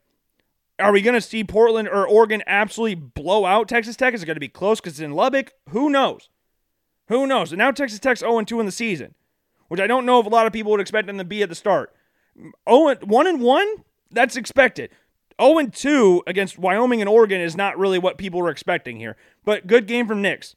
Very solid game from Nix. His Pac 12 counterpart, which again, a guy who we would have not been expecting to see in a quarterback top 10 list when he was at Indiana after a few ACL tears. That's Michael Penix coming in at number seven. Again, good game. 409 yards passing, three touchdowns, one interception. Also picked up a few yards on the ground as well, and those runs were kind of interesting. He picked up a fourth down on one of them, but it was kind of funny. He hit him with a, a nice little spin move, like a Braxton Miller-esque spin move. I mean, I mean, in, in ways, because it was a spin move, but he looked a lot less athletic than Braxton Miller did as he tripped over his own feet, but he still picked up the first down. But for the interception, it was just not a great throw. It wasn't a great throw. I wouldn't say it was like an astronomically bad throw. It depends on what you want to view an interception as. You think an interception is just automatically the worst thing possible, then yeah, that's fine. Then yeah, then it was a terrible throw. But it was more of a I don't I don't know if you'd even want to call it because Odunze kind of just stopped his route. I know stopped his route's not the right word, but Penix overthrew him. Tulsa defender got in the end zone for the interception. But again, it ended up being a blowout in the game. 43 to 10, a little bit slower to start, not as slow as what we saw against Boise State, but still a relatively slow start to this game. But Nix, or not Nix, sorry, Penix got a lot of people involved. And uh, Washington famously this year has a very good receiving trio. We got McMillan, we got Polk, we got Odunze, like, and he got everybody the ball. Got absolutely everybody the ball. And he was zipping it all over the field in this game. And he hit some deep balls in this game, but a lot of the throws that you would see were in the flat.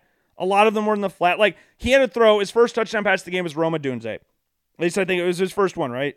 Yes, it was. Rome Odunze motions across formation, kind of lined up behind Penix, and just completely shook the defender away from him. He was just wide open. Penix just had to dump it down to him for the for the easy, easy, easy score. He had McMillan in the flat, picked up 35 yards in the play.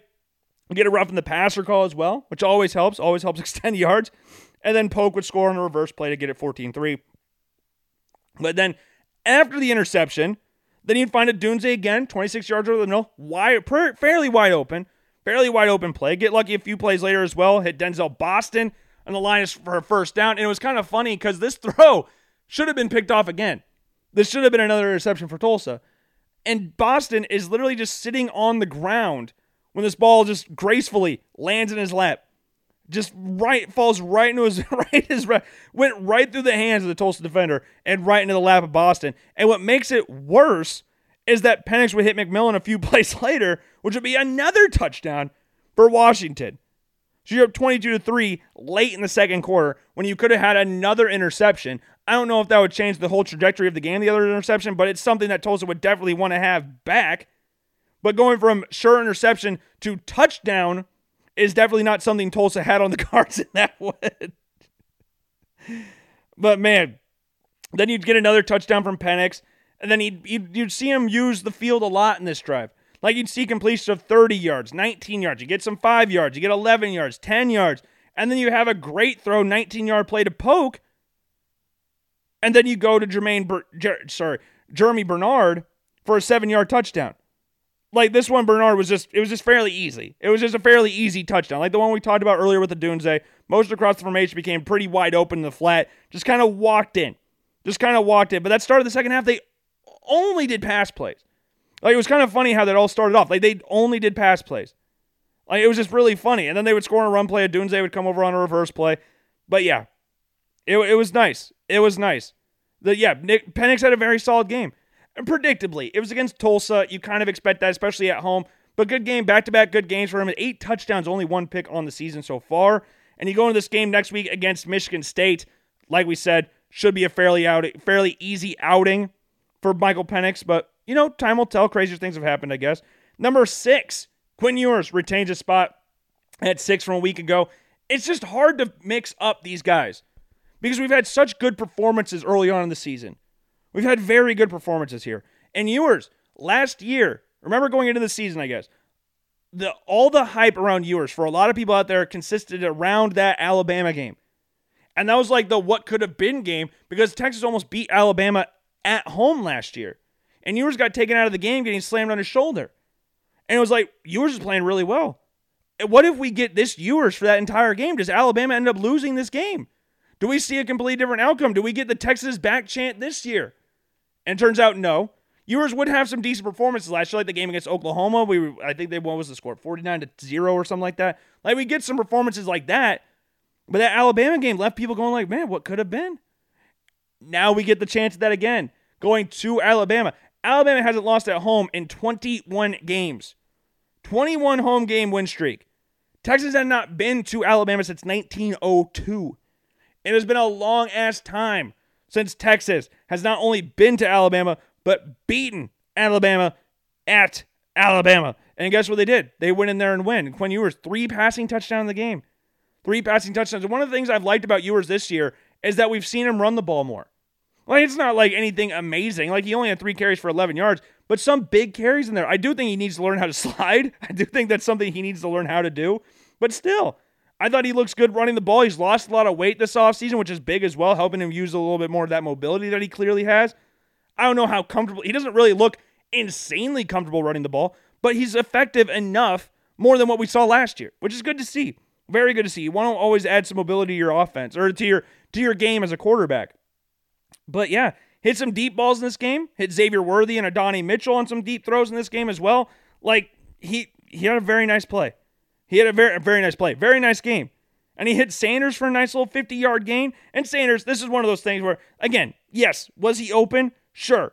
Sure. But Ewers stood tall in the pocket. It's what we talked about a little bit with Joe Milton earlier. Standing tall in the pocket, expecting to take a hit, not being afraid to take the hit, and delivering a strike 50 yards down. Like, that's what you want to see. And he got him leaping in his face, and it's, again, like, that's what you want to see a well placed ball for the first down. That's what you want to do. As a quarterback, that's what you want. You want a guy who is willing to take the hit, a guy who's willing to stand in the pocket and deliver a strike, and that's what he did. And then you get Ewers getting a third touchdown of the game. We talked about the other two, kind of. But you get his third touchdown of the game, hitting Mitchell, 39 yard touchdown score. Like, he cooked him off the line. Cooked him off the line. And all the Ewers needed to do was just not overthrow him. That was the main thing we were looking at here. Just not overthrow him. And he didn't. Showing off nice touch, nice ball placement on the play. That's what you need. And that sealed the deal. 34 24 win. Like, that's all you really needed from Ewers in this game. Three touchdowns, 349 career game for Quinn Ewers against Alabama. Is this Alabama team as good as previous years? No. No. But still, going into that stadium at night is not an easy task, especially when you haven't been there in forever and everybody's expecting you to lose because Texas is not back to a lot of people out there. And I'm not going to sit here and say that. I definitely will not sit here and be saying that because I'm not a Texas fan. But good Lord, that was a fun game to watch. Very exciting. Yeah, there's some cute, confusing parts as well, like the fumble thing that happened where they advanced the ball. Where I, it was just a weird. There's some weird portions of this game, but I thought Ewers played well. I thought the consistency was there more in this game than it was against Rice, which is big. Which is not really something you were expecting when you hear, "Oh, Quinn Ewers looked better against Alabama than he did against Rice." That's what you want because you want him to show up against the bigger opponents. But you know the consistency will have to grow. The consistency will continue to grow. But he looked good in this game. Looked consistent. Looked good. And yeah, I'm expecting him to build on this performance. They're going on to play Wyoming this week. So we'll see if he's able to carry that performance. Again, they beat Texas Tech earlier. We'll see how that carries over. Then number five, we have JJ McCarthy drop in one spot. There's not really a lot you can say about this game. It's it's against UNLV. Like it's one of those weird things where he's putting up great numbers and he's playing really good. He's throwing off a, showing a lot of zip on his ball, which is exactly what you want to see. Like Jaden McCarthy's had a very good, efficient year. I believe he's second in the nation in completion percentage this year. Has five touchdowns to his name as well. Has put up a decent amount of, maybe not like an insane amount of yards rushing the ball is what you were kind of expecting because he's more known or has been more known. I guess we're kind of seeing the evolution of his, uh, him as a passer recently, but mostly he's been known as a runner. That's what like when Cade McNamara was there at Michigan, Cade, J.J. McCarthy was brought in to be the running option for Michigan but they wanted to expand their offense and continue to give JJ McCarthy more of a greater role in the offense. And as we've seen, it's been getting more and more, and he's getting more and more impressive. He's been getting very impressive, and he's made some very nice, tough throws. Like, yes, it was against UNLV. He made some tough throws in this game. Made like, there was one play in the game where Gary Danielson, because remember Big Ten, Big Ten's on uh, on CBS now. Gary Danielson said that this dangerous throw, dangerous throw. And he threw a ball where there were three defenders in front of Morris, Tyler Morris for the, for the reception. Further three behind him as well. Or further three to the left and behind him as well, sorry. And he fit it right in there. Like a dangerous throw. Great throw. More like it. Like it was just a really, really good throw. Like throwing it high enough to where the backer couldn't reach it, throwing it low enough and driven to where Morris wouldn't get his head taken off by the other defenders. That's what you want to see. Sure, it was kind of dangerous, but you have the arm talent, you can fit it in there. And it was a great catch. Great catch from Morris as well. And then he would hit him a few plays in a corner route, set up Blake Corum touchdown run a few plays later. And one thing McCarthy does better than most in the country is throwing the ball on the run. That's what we talked about a little bit ago. Like when when he was early on in his career at Michigan, with Cade McNamara being there as the starter, he was brought in to run the ball. So you expect him to be at least somewhat decent when throwing the ball on the run, and that's what we've gotten from him. That's what we've gotten from him. Like he's a very good thrower when he's on the run. That, that's what you want to see. That's what you want to see from JJ McCarthy, a guy who's able to extend plays, not just in the run game, but be able to be an extension of the pass game by running the ball, if that makes any sense. If that makes any sense. I, am sorry, I don't know if that makes sense to you guys, but it makes sense in my head. but remember the week before, like throwing on the run, he he was like less than a centimeter behind the line of scrimmage. Because remember, every part of your body has to be past it. And maybe he was fully past the line of scrimmage, but they called it a touchdown last week, and he showed his ability on the run there. So that's it's just funny to see that.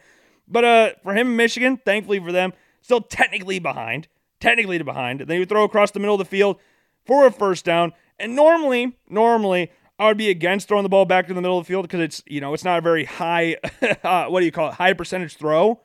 But he, since he's so effective running the football, so he's so effective running the ball, the linebacker had to keep him honest, so decided to pursue him, which left the receiver open right behind him, which allowed McCarthy to fit the ball in there, which would get Michigan the first down, which again is what you like to see. And again, I'm not I'm not for that.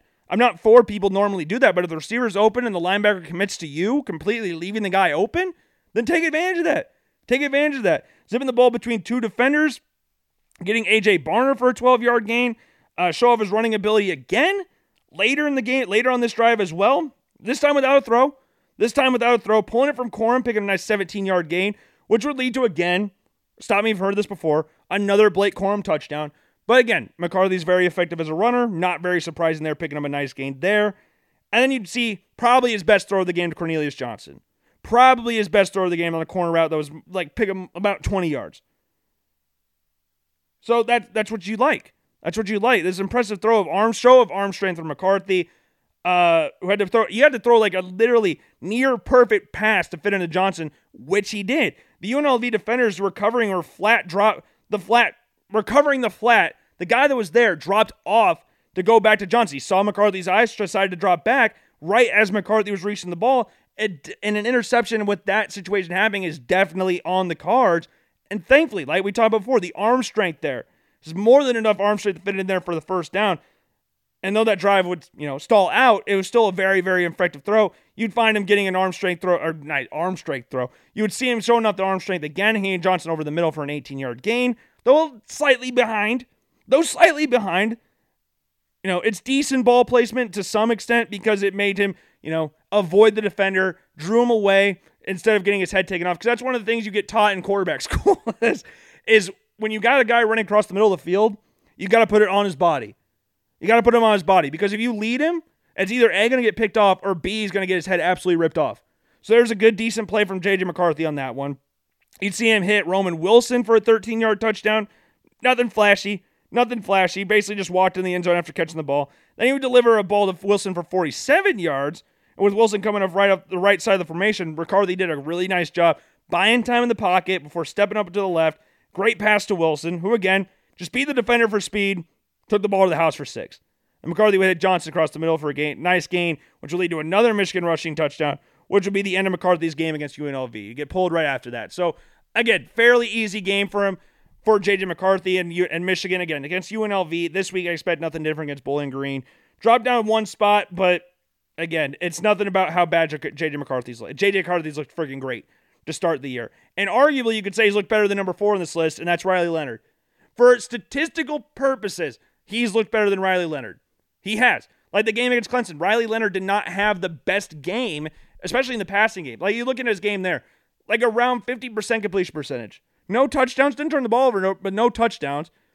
But he did have 98 yards rushing. About 40 or 50 of those were on one carry. Yes, I understand that.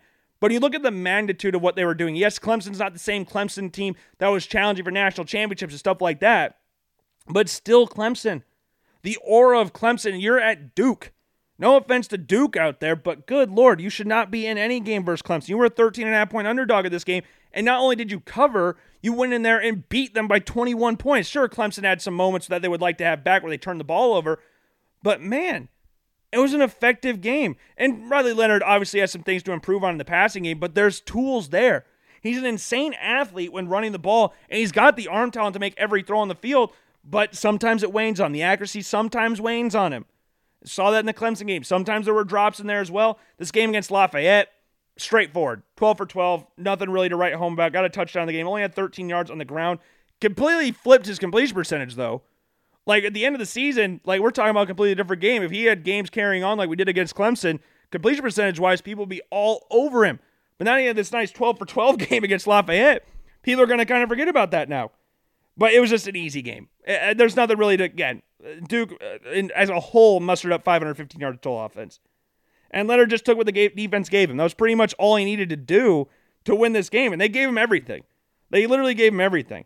Like his first and only touchdown pass came on Duke's first drive, and he had Jalen Cattle on a slant route from 16 yards out to go up 7 0. Like it was fairly easy. And before then, Duke set up a lot, ate up a lot of yards on the ground via the run, which is usually how that works. usually how that works out. But Leonard did manage to hit Shamir, Sahmir Hagans for a nice 12 yard comeback route, which comeback routes are not easy. Comeback routes are not easy throws. Like from from the standpoint of he's wide open, yes, you hit him. That's fairly simple. It's the timing of the throw and where he's standing on the field when he lets go of the ball. When you're throwing a comeback route, so a comeback route's 12 back to 7 usually. So you're going up the field, you cut back to the outside, you go back to the sideline, and usually this throw is coming from the opposite hash. Usually. So you have to have a good arm to make this throw. It doesn't matter how wide open you are, because if you're late on the timing on that throw, or you don't have the arm strength to fully make it there, that play is jumped and it's going back the other way for six. You have to have the arm for that. And Riley Leonard hit a few of those comeback routes throughout the game. But again, nice 16 yard slant route to Jalen Cal- Calhoun for the first touchdown. And it was just easy. It was just really easy. He'd get another comeback. Like, I'm just looking through the notes on this game. Like, it was just a fairly simple, simple, simple game. Simple game. He ran the ball well, didn't run it again as much as what we saw last week against Clemson. Didn't have as many yards as what we saw last week as Clemson. Didn't have any rushing touchdown in this game. But yeah, it, it's good. It was a good game from Leonard predictable game. I expect him to have a fairly easy game against Northwestern, especially at home. Northwestern's not a very good football team. So I don't expect him to have too many issues here, but a good game against an FCS school in Lafayette. So yeah, nothing really to write home about there. Good game for Riley Leonard and Duke. Uh, number three, uh, we got Shedeur. We got Shedeur Sanders. Played against Nebraska, which it was kind of a weird feeling going to this game because on paper, Nebraska's not better than TCU. Like if you were just looking at the start of the season, TCU's ranked. What we knew about TCU, from what people would on the outside would know about TCU.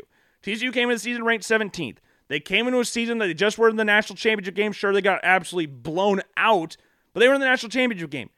Though they did lose a lot of people, including a lot of people on the opposite side of the ball, and they didn't really have a great pass defense apart from Josh Newton at corner. That was pretty much it. But Colorado was a tw- still a 20 point underdog in that game. And Shedeur Sanders came in, threw over 500 yards, looked really good, had four passing touchdowns in this game. And you have this game against Nebraska at home. But some people out there like, hey, Nebraska should be more solid defensively, could present a little bit more challenges for Shedeur Sanders in this game and the Colorado offense. And for portions of this game, it did. It was 0 0 for a while. Like uh, quite a while, it was 0 0. And then Colorado, you know, started to finally kind of find a rhythm. Was finding a rhythm, and yeah, ended up winning the game 36 to 14. Shedeur Sanders, again, 31 of 42, 393, two touchdowns in the game. Also had a rushing touchdown in there as well. Did register negative 30 yards on the ground, but a lot of those were, you know, sacks and stuff like that, which I don't know if should really count in regards to, you know, rushing stats for a quarterback or just against the off- the offense in general. Like we saw that against South Carolina, North Carolina. Like a lot of their yards they lost were sacks, which I don't know if you could. I I, don't know. You can you can rate that however you want, but that's that's how I look at it. That's how I look at it. But Jeff Sims, again, quarterback for Nebraska, predictably threw an interception in this game. And then Colorado was set up very well on the 30 yard line.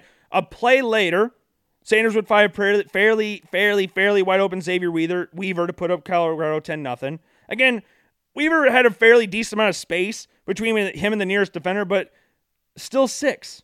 It's still six. Six is still six. Six equals six. A touchdown equals six, no matter how you dice it up. And Nebraska defenders were in the area, so no matter how open he was. If Sanders doesn't throw a good ball, it could have easily been heading back the other direction for the Cornhuskers. Again, it wasn't like they were right on him, but they were in the area.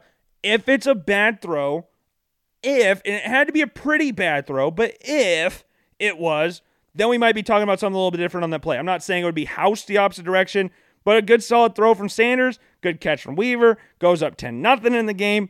And yeah, that's where we kind of started, saw the end of the, the beginning of the end for the game. That's what that was what you like to see. That's what you like to see. And then you got Sanders just before halftime, put forth a very solid drive for the Buffaloes to add three before the half to go up 13 nothing. Show up nice use of hard count, getting Nebraska to jump off sides a couple times, as well as taking what the defense gave him. Rather, this is what you like to see, rather than trying to go for a touchdown right before the half. Because I know that could be tempting. I know that could be very tempting for a quarterback to look down the field and say, hey, we're going to try and hit six. Like we don't, oh, we don't have a lot of time. We don't have a lot of time. We've got to go to the end zone now. No, he just took what the defense gave him. The main goal of a drive before halftime is just to get points. If you can get a touchdown on a deep ball, great. But you can't, or you're not confident in it, don't force anything. Do not force the issue in that circumstance. Just get points. And that's what they did. And that's what they did. And then, like on the first drive of the second half, on a third and 15 play, you get Sanders throwing on the run to Travis Hunter for a 40 yard play. And though the defensively the drive would, you know, stall out in the end, Sanders showed his offensive ability to escape pressure and throw the ball on the run. It wasn't the most like insane throw of all time. I don't know if I'd put it up there, but it's still impressive given the defender should have had position on Hunter during the throw. And Sanders would show off his arm strength again on a deep ball down the sideline, hit a Weaver for a 41 gain, 41 yard gain on third down. Now, if you watch the play back, if you watch it back, you'd probably say Sanders underthrew him which I guess you could make an argument for, which, yeah, that's correct. I guess he would say kind of underthrew him. The arm strength, in quotation marks, I'm bringing in, bringing the attention on that throw is that he threw the ball pretty much with his entire upper body. Because some people just think it's all arm, which it's it's not. It's like Ray Allen talking about a lot of your shot gets from your legs. Yes, form is important, but a lot of it comes from your legs. Throwing the football all comes from your legs. It's like throwing a punch. You wouldn't throw a punch with your legs completely straight, would you? If you want to cause damage, you get it all in your legs. Like, sure, you could probably lob the ball a little bit, but still, you all your power on the throw comes from your legs. And this throw, we didn't really get to see that from Sanders. He was getting pressured, didn't really put a lot on it in his legs, but still showed wherewithal, showed the arm strength, natural arm strength without legs, which is again important. And the defender came completely through untouched, was untouched, and he threw the ball pretty much right after he caught the snap. Like right after he caught the snap, defender's right there. Boom, we got to get the ball out right now. And it's not only good arm strength. We'll get to the throw in a little bit, but the awareness to see, hey, there's a defender barreling down on me. It'd probably be smart for me to get the ball out right now as quick as possible rather than try to wait or evade and then get a ball somewhere else and maybe turn the ball over or maybe make the play worse. That's not what you want to see. That's what not what you want to see. Standing tall in the pocket, defender in his face, stood tall, delivered a nice catchable ball. That's what you want to see. 41 yard gain in the play as well. And a second touchdown come a few plays later. Absolutely zipped it in the end zone to Weaver for six. Again, Weaver again. Nice play. Uh, rolled to his left. Sanders threw the ball. Absolute missile. It wasn't like, I, I, don't know how you want to call it. it. Didn't fit it between like 18 defenders or something like that. But it was still a very hard throw from Sanders in regards to how hard he absolutely threw the football, threw the absolute piss out of the football. He had two defenders near him and we released the ball. And then he had another throw on the run a little bit later in the game. Showed some very nice zip on that throw as well. Sanders had a few more nice throws across the middle of the field to likes of Xavier Weaver, which saw his throw just make over turn over the outstretched arm of a Nebraska linebacker, which is nice. And Jimmy Horn, which helped Colorado pick up a third and 16. Buffs go on score a few plays later on a pass to Horn. But the main thing to talk about with the two point conversion, so they had a two point conversion. Had two point conversion play where Sanders rolled to the right, evaded like three or four sack attempts, with one dude getting two cracks at it, actually, which is what you want. You want to if you miss the first one, you got to go back for a second one. But you miss the second one, you can't go back again. You can't go back again. And deliver the ball to Hankerson in the end zone. Unfortunately, unfortunately, Hankerson couldn't bring the ball. At least that's what the refs said. So, you know, couldn't give any points there. But still, Sanders gave them at least a chance to get two more points. He's got a nice two point conversion attempt, though it didn't account for anything. Still nice to see. And he would score his lone rushing touchdown of the game with under five minutes left, making it 36 to 7. Nebraska would score a late touchdown in a little bit. They made the score 36 14. And yeah, Sanders playing really well. Sanders playing really, really well. Like, I thought Sanders was a very talented quarterback going into the season, but I didn't think he'd be putting up numbers like this. I didn't I thought Nebraska beating them was a chance. But the way he played against TCU, the way he's continued to play this week, the way I expect him to continue against Colorado State, we'll see how that carries him on the rest of the season against the likes of Oregon and USC in a couple weeks. Very exciting. Very exciting stuff. So he comes in at number three. Drake Maye's at number two. I think the top two will stay the same throughout the rest of the season unless something drastic happens. But Drake Maye comes in at two. Didn't really like okay, I, I was gonna say didn't really do a lot in the past game, but he didn't throw a touchdown, didn't turn the ball over. A lot of what North Carolina did in this game was run the ball. They had an insane amount of rushing yards. Like against Appalachian State, were they a 19 point favorite against, 19 and a half point favorite against, which was insane. Like, did people not watch the Appalachian State North Carolina game last year? It was like 63 to 61. Like, there was no way North Carolina was going into this game beating them by 19 points. There was no way. I don't care if it was in Chapel Hill or not. Like, you're not going into this game winning by 19 points. Come away with a 40 to 34 win in double overtime.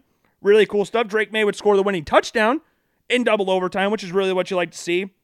It wasn't like a walk off or anything, but it was still he still got the winning touchdown. Even though Appalachian State would still have you know one more chance at that ball, but yeah, North Carolina on the ground again, like we said, 319 yards on the ground, 319. Drake Maye had 57 of those yards, and on the pass game, I mean 21 for 30, 208 yards is not in the sniff at. It's not like anything. Oh my God, you see what Drake Maye did in the pass game against Appalachian State? It wasn't really one of those games, but still solid game ran the ball effectively, which is what Drake Maye's kind of known for. I know it kind of gets lost a little bit on some people, but he can move the ball really well in the run game. He's as as elusive, given his size, as some of the best quarterbacks in college football at that trait, which we'll get to the best one here in a little bit. But you got ones, you got some decent throws in there as well. Like you got one to Kobe Paysour for a nice 21, 29 yard gain. Though Paysour again was relatively open, Maye did a nice job at standing tall in the pocket, which is what we keep talking about absorbing the hit from the edge rusher and delivering a nice catchable ball to Paysour for a first down. Later, show off the arm strength again, hitting J.J. Jones on a 56 yard pass play, and Maye threw an absolute dart on this play, putting little to no loft on the ball. Like, I'm not joking. Like, you can go watch this play back. There's, like, it's just on an arrow. It is on an absolute arrow from the moment he let go of the ball to when it was caught by J.J. Jones for the, t- not touchdown. Not a touchdown. Could have been a touchdown. Maybe should have been a touchdown. But you know, got dragged down like the five yard line or something like that. Hit him right in the chest. Hit him right in the chest. Like massive gain. And you capitalize a play later with a seven yard attempted touchdown run. Like that's what you like to see. Pass from Jones, though, deserved to be a touchdown, and a split second looked like Jones would be able to carry it into the end zone. But more than two Mountaineer defenders showed up, brought him down to keep him from scoring six at the seven yard line. Maye would zip it again on a thir- second and 16 play later in the fourth, hitting Jones again on a dig route to pick up first down with three defenders somewhat in the area. Maye to put the ball, put a lot of sauce on this throw, deliver right to Jones' body in order to avoid the turnover. Really nice play from Maye, bouncing back from the sack. And again, this is what we talked about before, where you have a play over the middle of the field, especially on a dig route. You cannot lead the receiver too much. You can't underthrow him, throw it behind him too much. You got to put it right on his body. And it's not like the most flashy throw, and people watching there's like, ah, he just that's not the, the most amazing throw. But in the technical sense, yes, it is a very nice throw. It's a very nice throw from Maye. Picked up a nice gain as well, especially again bouncing back from a sack. That is what you like to see. And you see Maye try, get, getting some run plays in there as well, breaking a couple arm tackles, getting a nice 12 yard gain, first down, and then the drive. You know that drive with the 12 yard gain would ultimately stall out. But that's what you like to see from Maye. Ryan Coe missed a straight on field goal pretty much from 39 yards out. That was what would lead us to go into overtime. And then uh, Maye, again, like we said before, would ice the game with a nice touchdown run of his own to come away with a 40 to 34 victory at home against Appalachian State. Yeah, solid game. Nothing like flashy for Maye, especially in the passing game, but nice, efficient game. Had some great throws in there. Nothing crazy, but you know we'll take it going into the next week against Minnesota. Tyler Nubin will be a big test for him. I'm very intrigued to see how he goes against Tyler Nubin, who's got two interceptions to his name already, one of the better safeties in all of college football. We'll see how that battle goes. But number one, we got Caleb Williams, who's on a bye this week. So we don't get to see any more Caleb Williams this week. But, you know, I think we've seen a lot from him to this point to where we go, yeah, you know what? He might, he might be the best player in college football still. He might still be the best player in college football. I understand his first two games were at San Jose State and Nevada, but this one against a conference team at Stanford, dude's still barely playing. Dude's still barely trying. Like, you know that LeBron James thing I'm like, that's too easy. That's too easy. That's what Caleb Williams is pretty much doing against a Pac 12 team. I understand Stanford's pretty bad, but still, still, like, he's a USC, like we talked about a little bit with Oregon, where there's a lot of dink throws. USC will run a lot of RPOs where they'll have the running back, Caleb Williams, pull the ball from the running back at the DN crashes and he'll dump it off to the flat route, which will pick up a lot of yards. We'll see those in the game, but we also see Caleb Williams making some ridiculous throws there as well. Like Caleb Williams. We'll talk about the thought, but I hold your horse a little bit. We'll go to the throws here in a little bit. I want to start off with the run because that was the first drive of the game. First drive of the game, Caleb Williams gets a 21 yard touchdown run. One carry, one 20 yard, one yard gain, one touchdown. Efficiency. like it was kind of funny. He held the ball on this carry like freaking LeSean McCoy. That's what he was carrying the ball like. Like he pulled the ball, and it was a good read. It was a good read from Williams, but the center pushed the read key right into Williams. So it made it like when he initially pulled it, the read was crashing. That's what you want to see. If the D end goes up the field, you give it. If the D end crashes, you pull it and get however many yards you can. The D end was crashing, center was pulling and pushed him into Caleb Williams, but Williams, great athlete that he is, was able to hold the ball in his outside hand, his right hand, and just hold it out before squirting to the outside, getting some more yards, and then running through a defender to get in the end zone. Didn't step out of bounds either. So it's nice awareness shown off by him, knowing where the out of bounds marker is, and still knowing where it was a lot of defenders over in that area and running through the freaking soul of the Stanford defender right after that. But uh, then you're talking, we're going to continue the run game real quick. It's not, it wasn't a run play from Williams, but it's something I thought was worth noticing because it was kind of funny. But Caleb Williams had a nice little dump off to Taj Washington, picked up 11 yards on the play. The passing catch wasn't like anything amazing at all, but it was just funny to see Caleb Williams was beelining it past Taj Washington for the first down. Like he sprinted right past him. He was looking for blocks, and as a quarterback usually does when they run down the field to block for a receiver, got absolutely nobody, but he got in the way of a few people. He got away with from a few people, which is nice because that kind of helped uh, avoid the tackle a little bit sooner, or a little bit had the tackle go a little bit later than what we initially thought it would. But it was still funny to see him just sprint all the way down the field to get in front of Washington, trying to at least somewhat block for him. And then, you know, a few plays later, Williams get his first touchdown pass of the game, throwing off his showing off again the athleticism that we're talking about already. Pino to come on coming defenders, oncoming defenders, sorry, were delivering an absolute strike to the back of the end zone on the run to Dorian Singer for a 19-yard touchdown. The O line did a really good job at creating a pocket for Williams, but it was the ability to roll out to the right and deliver a damn near perfect ball that was on the run was the real highlight. It was him throwing on the run. The dart was beautiful. Like it was right to him. There was a Stanford defender right on Singer's back. So if that throws behind him, we might be looking at this play a little bit differently. Maybe he only breaks it up, but still, interception was a possibility there. It was an absolute dart to Singer while on the run, which is what you, you know, Caleb Williams is known for, throwing the ball on the run, showing off his athleticism. That's what you want to see. And I know some people might get a little nervous of him getting all hoppy in the backfield. If it works, it works. That's all I'm gonna say. If it if it's working for him now, I understand it's against Stanford, who's not again not very good. But if it works, it works. And he looked good on that play, threw an absolute dart into the end zone for the score. And again, flick your click your fingers, and USC is just up insanely. They're up 35 nothing. Then on the next drive, basically one play, one play later from the last play, I guess, Williams would hit Brendan Rice on a 75 yard bomb, thrown from the USC 15 yard line all the way to the opposite 20. Like the showcase of arm strength on that play was just ridiculous. The absolute effortlessness of the throw was absolutely insane.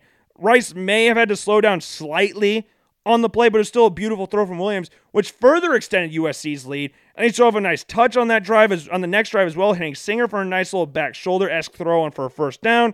Though there was some slight push up from Singer, he could have gotten away from OPI like we talked about a little bit earlier. Williams threw a very good bull at the as there was a safety over top as well, as well as the corner having position further the field. If Williams put that ball pretty much anywhere else, it's probably getting picked off. And Williams would put some more zip on the ball a few plays later. After pulling the ball from the running back, Williams would get the ball out quick to Kyron Hudson for a 14 yard completion. With two Stanford defenders coming off the left side, Williams had to get the ball out quick after the pull, which he did, is what you like to see, setting up a one yard touchdown pass to the tight end Luke McRee a play later. On a play USC eats on, that's what we're talking about. The, you know, Williams would pull the ball from the back, dump it off to McRee for the score. That's what we just talked about a little bit ago. That play where they the read comes in, pulls it from the back, the check down's right there. It works damn near every time for USC.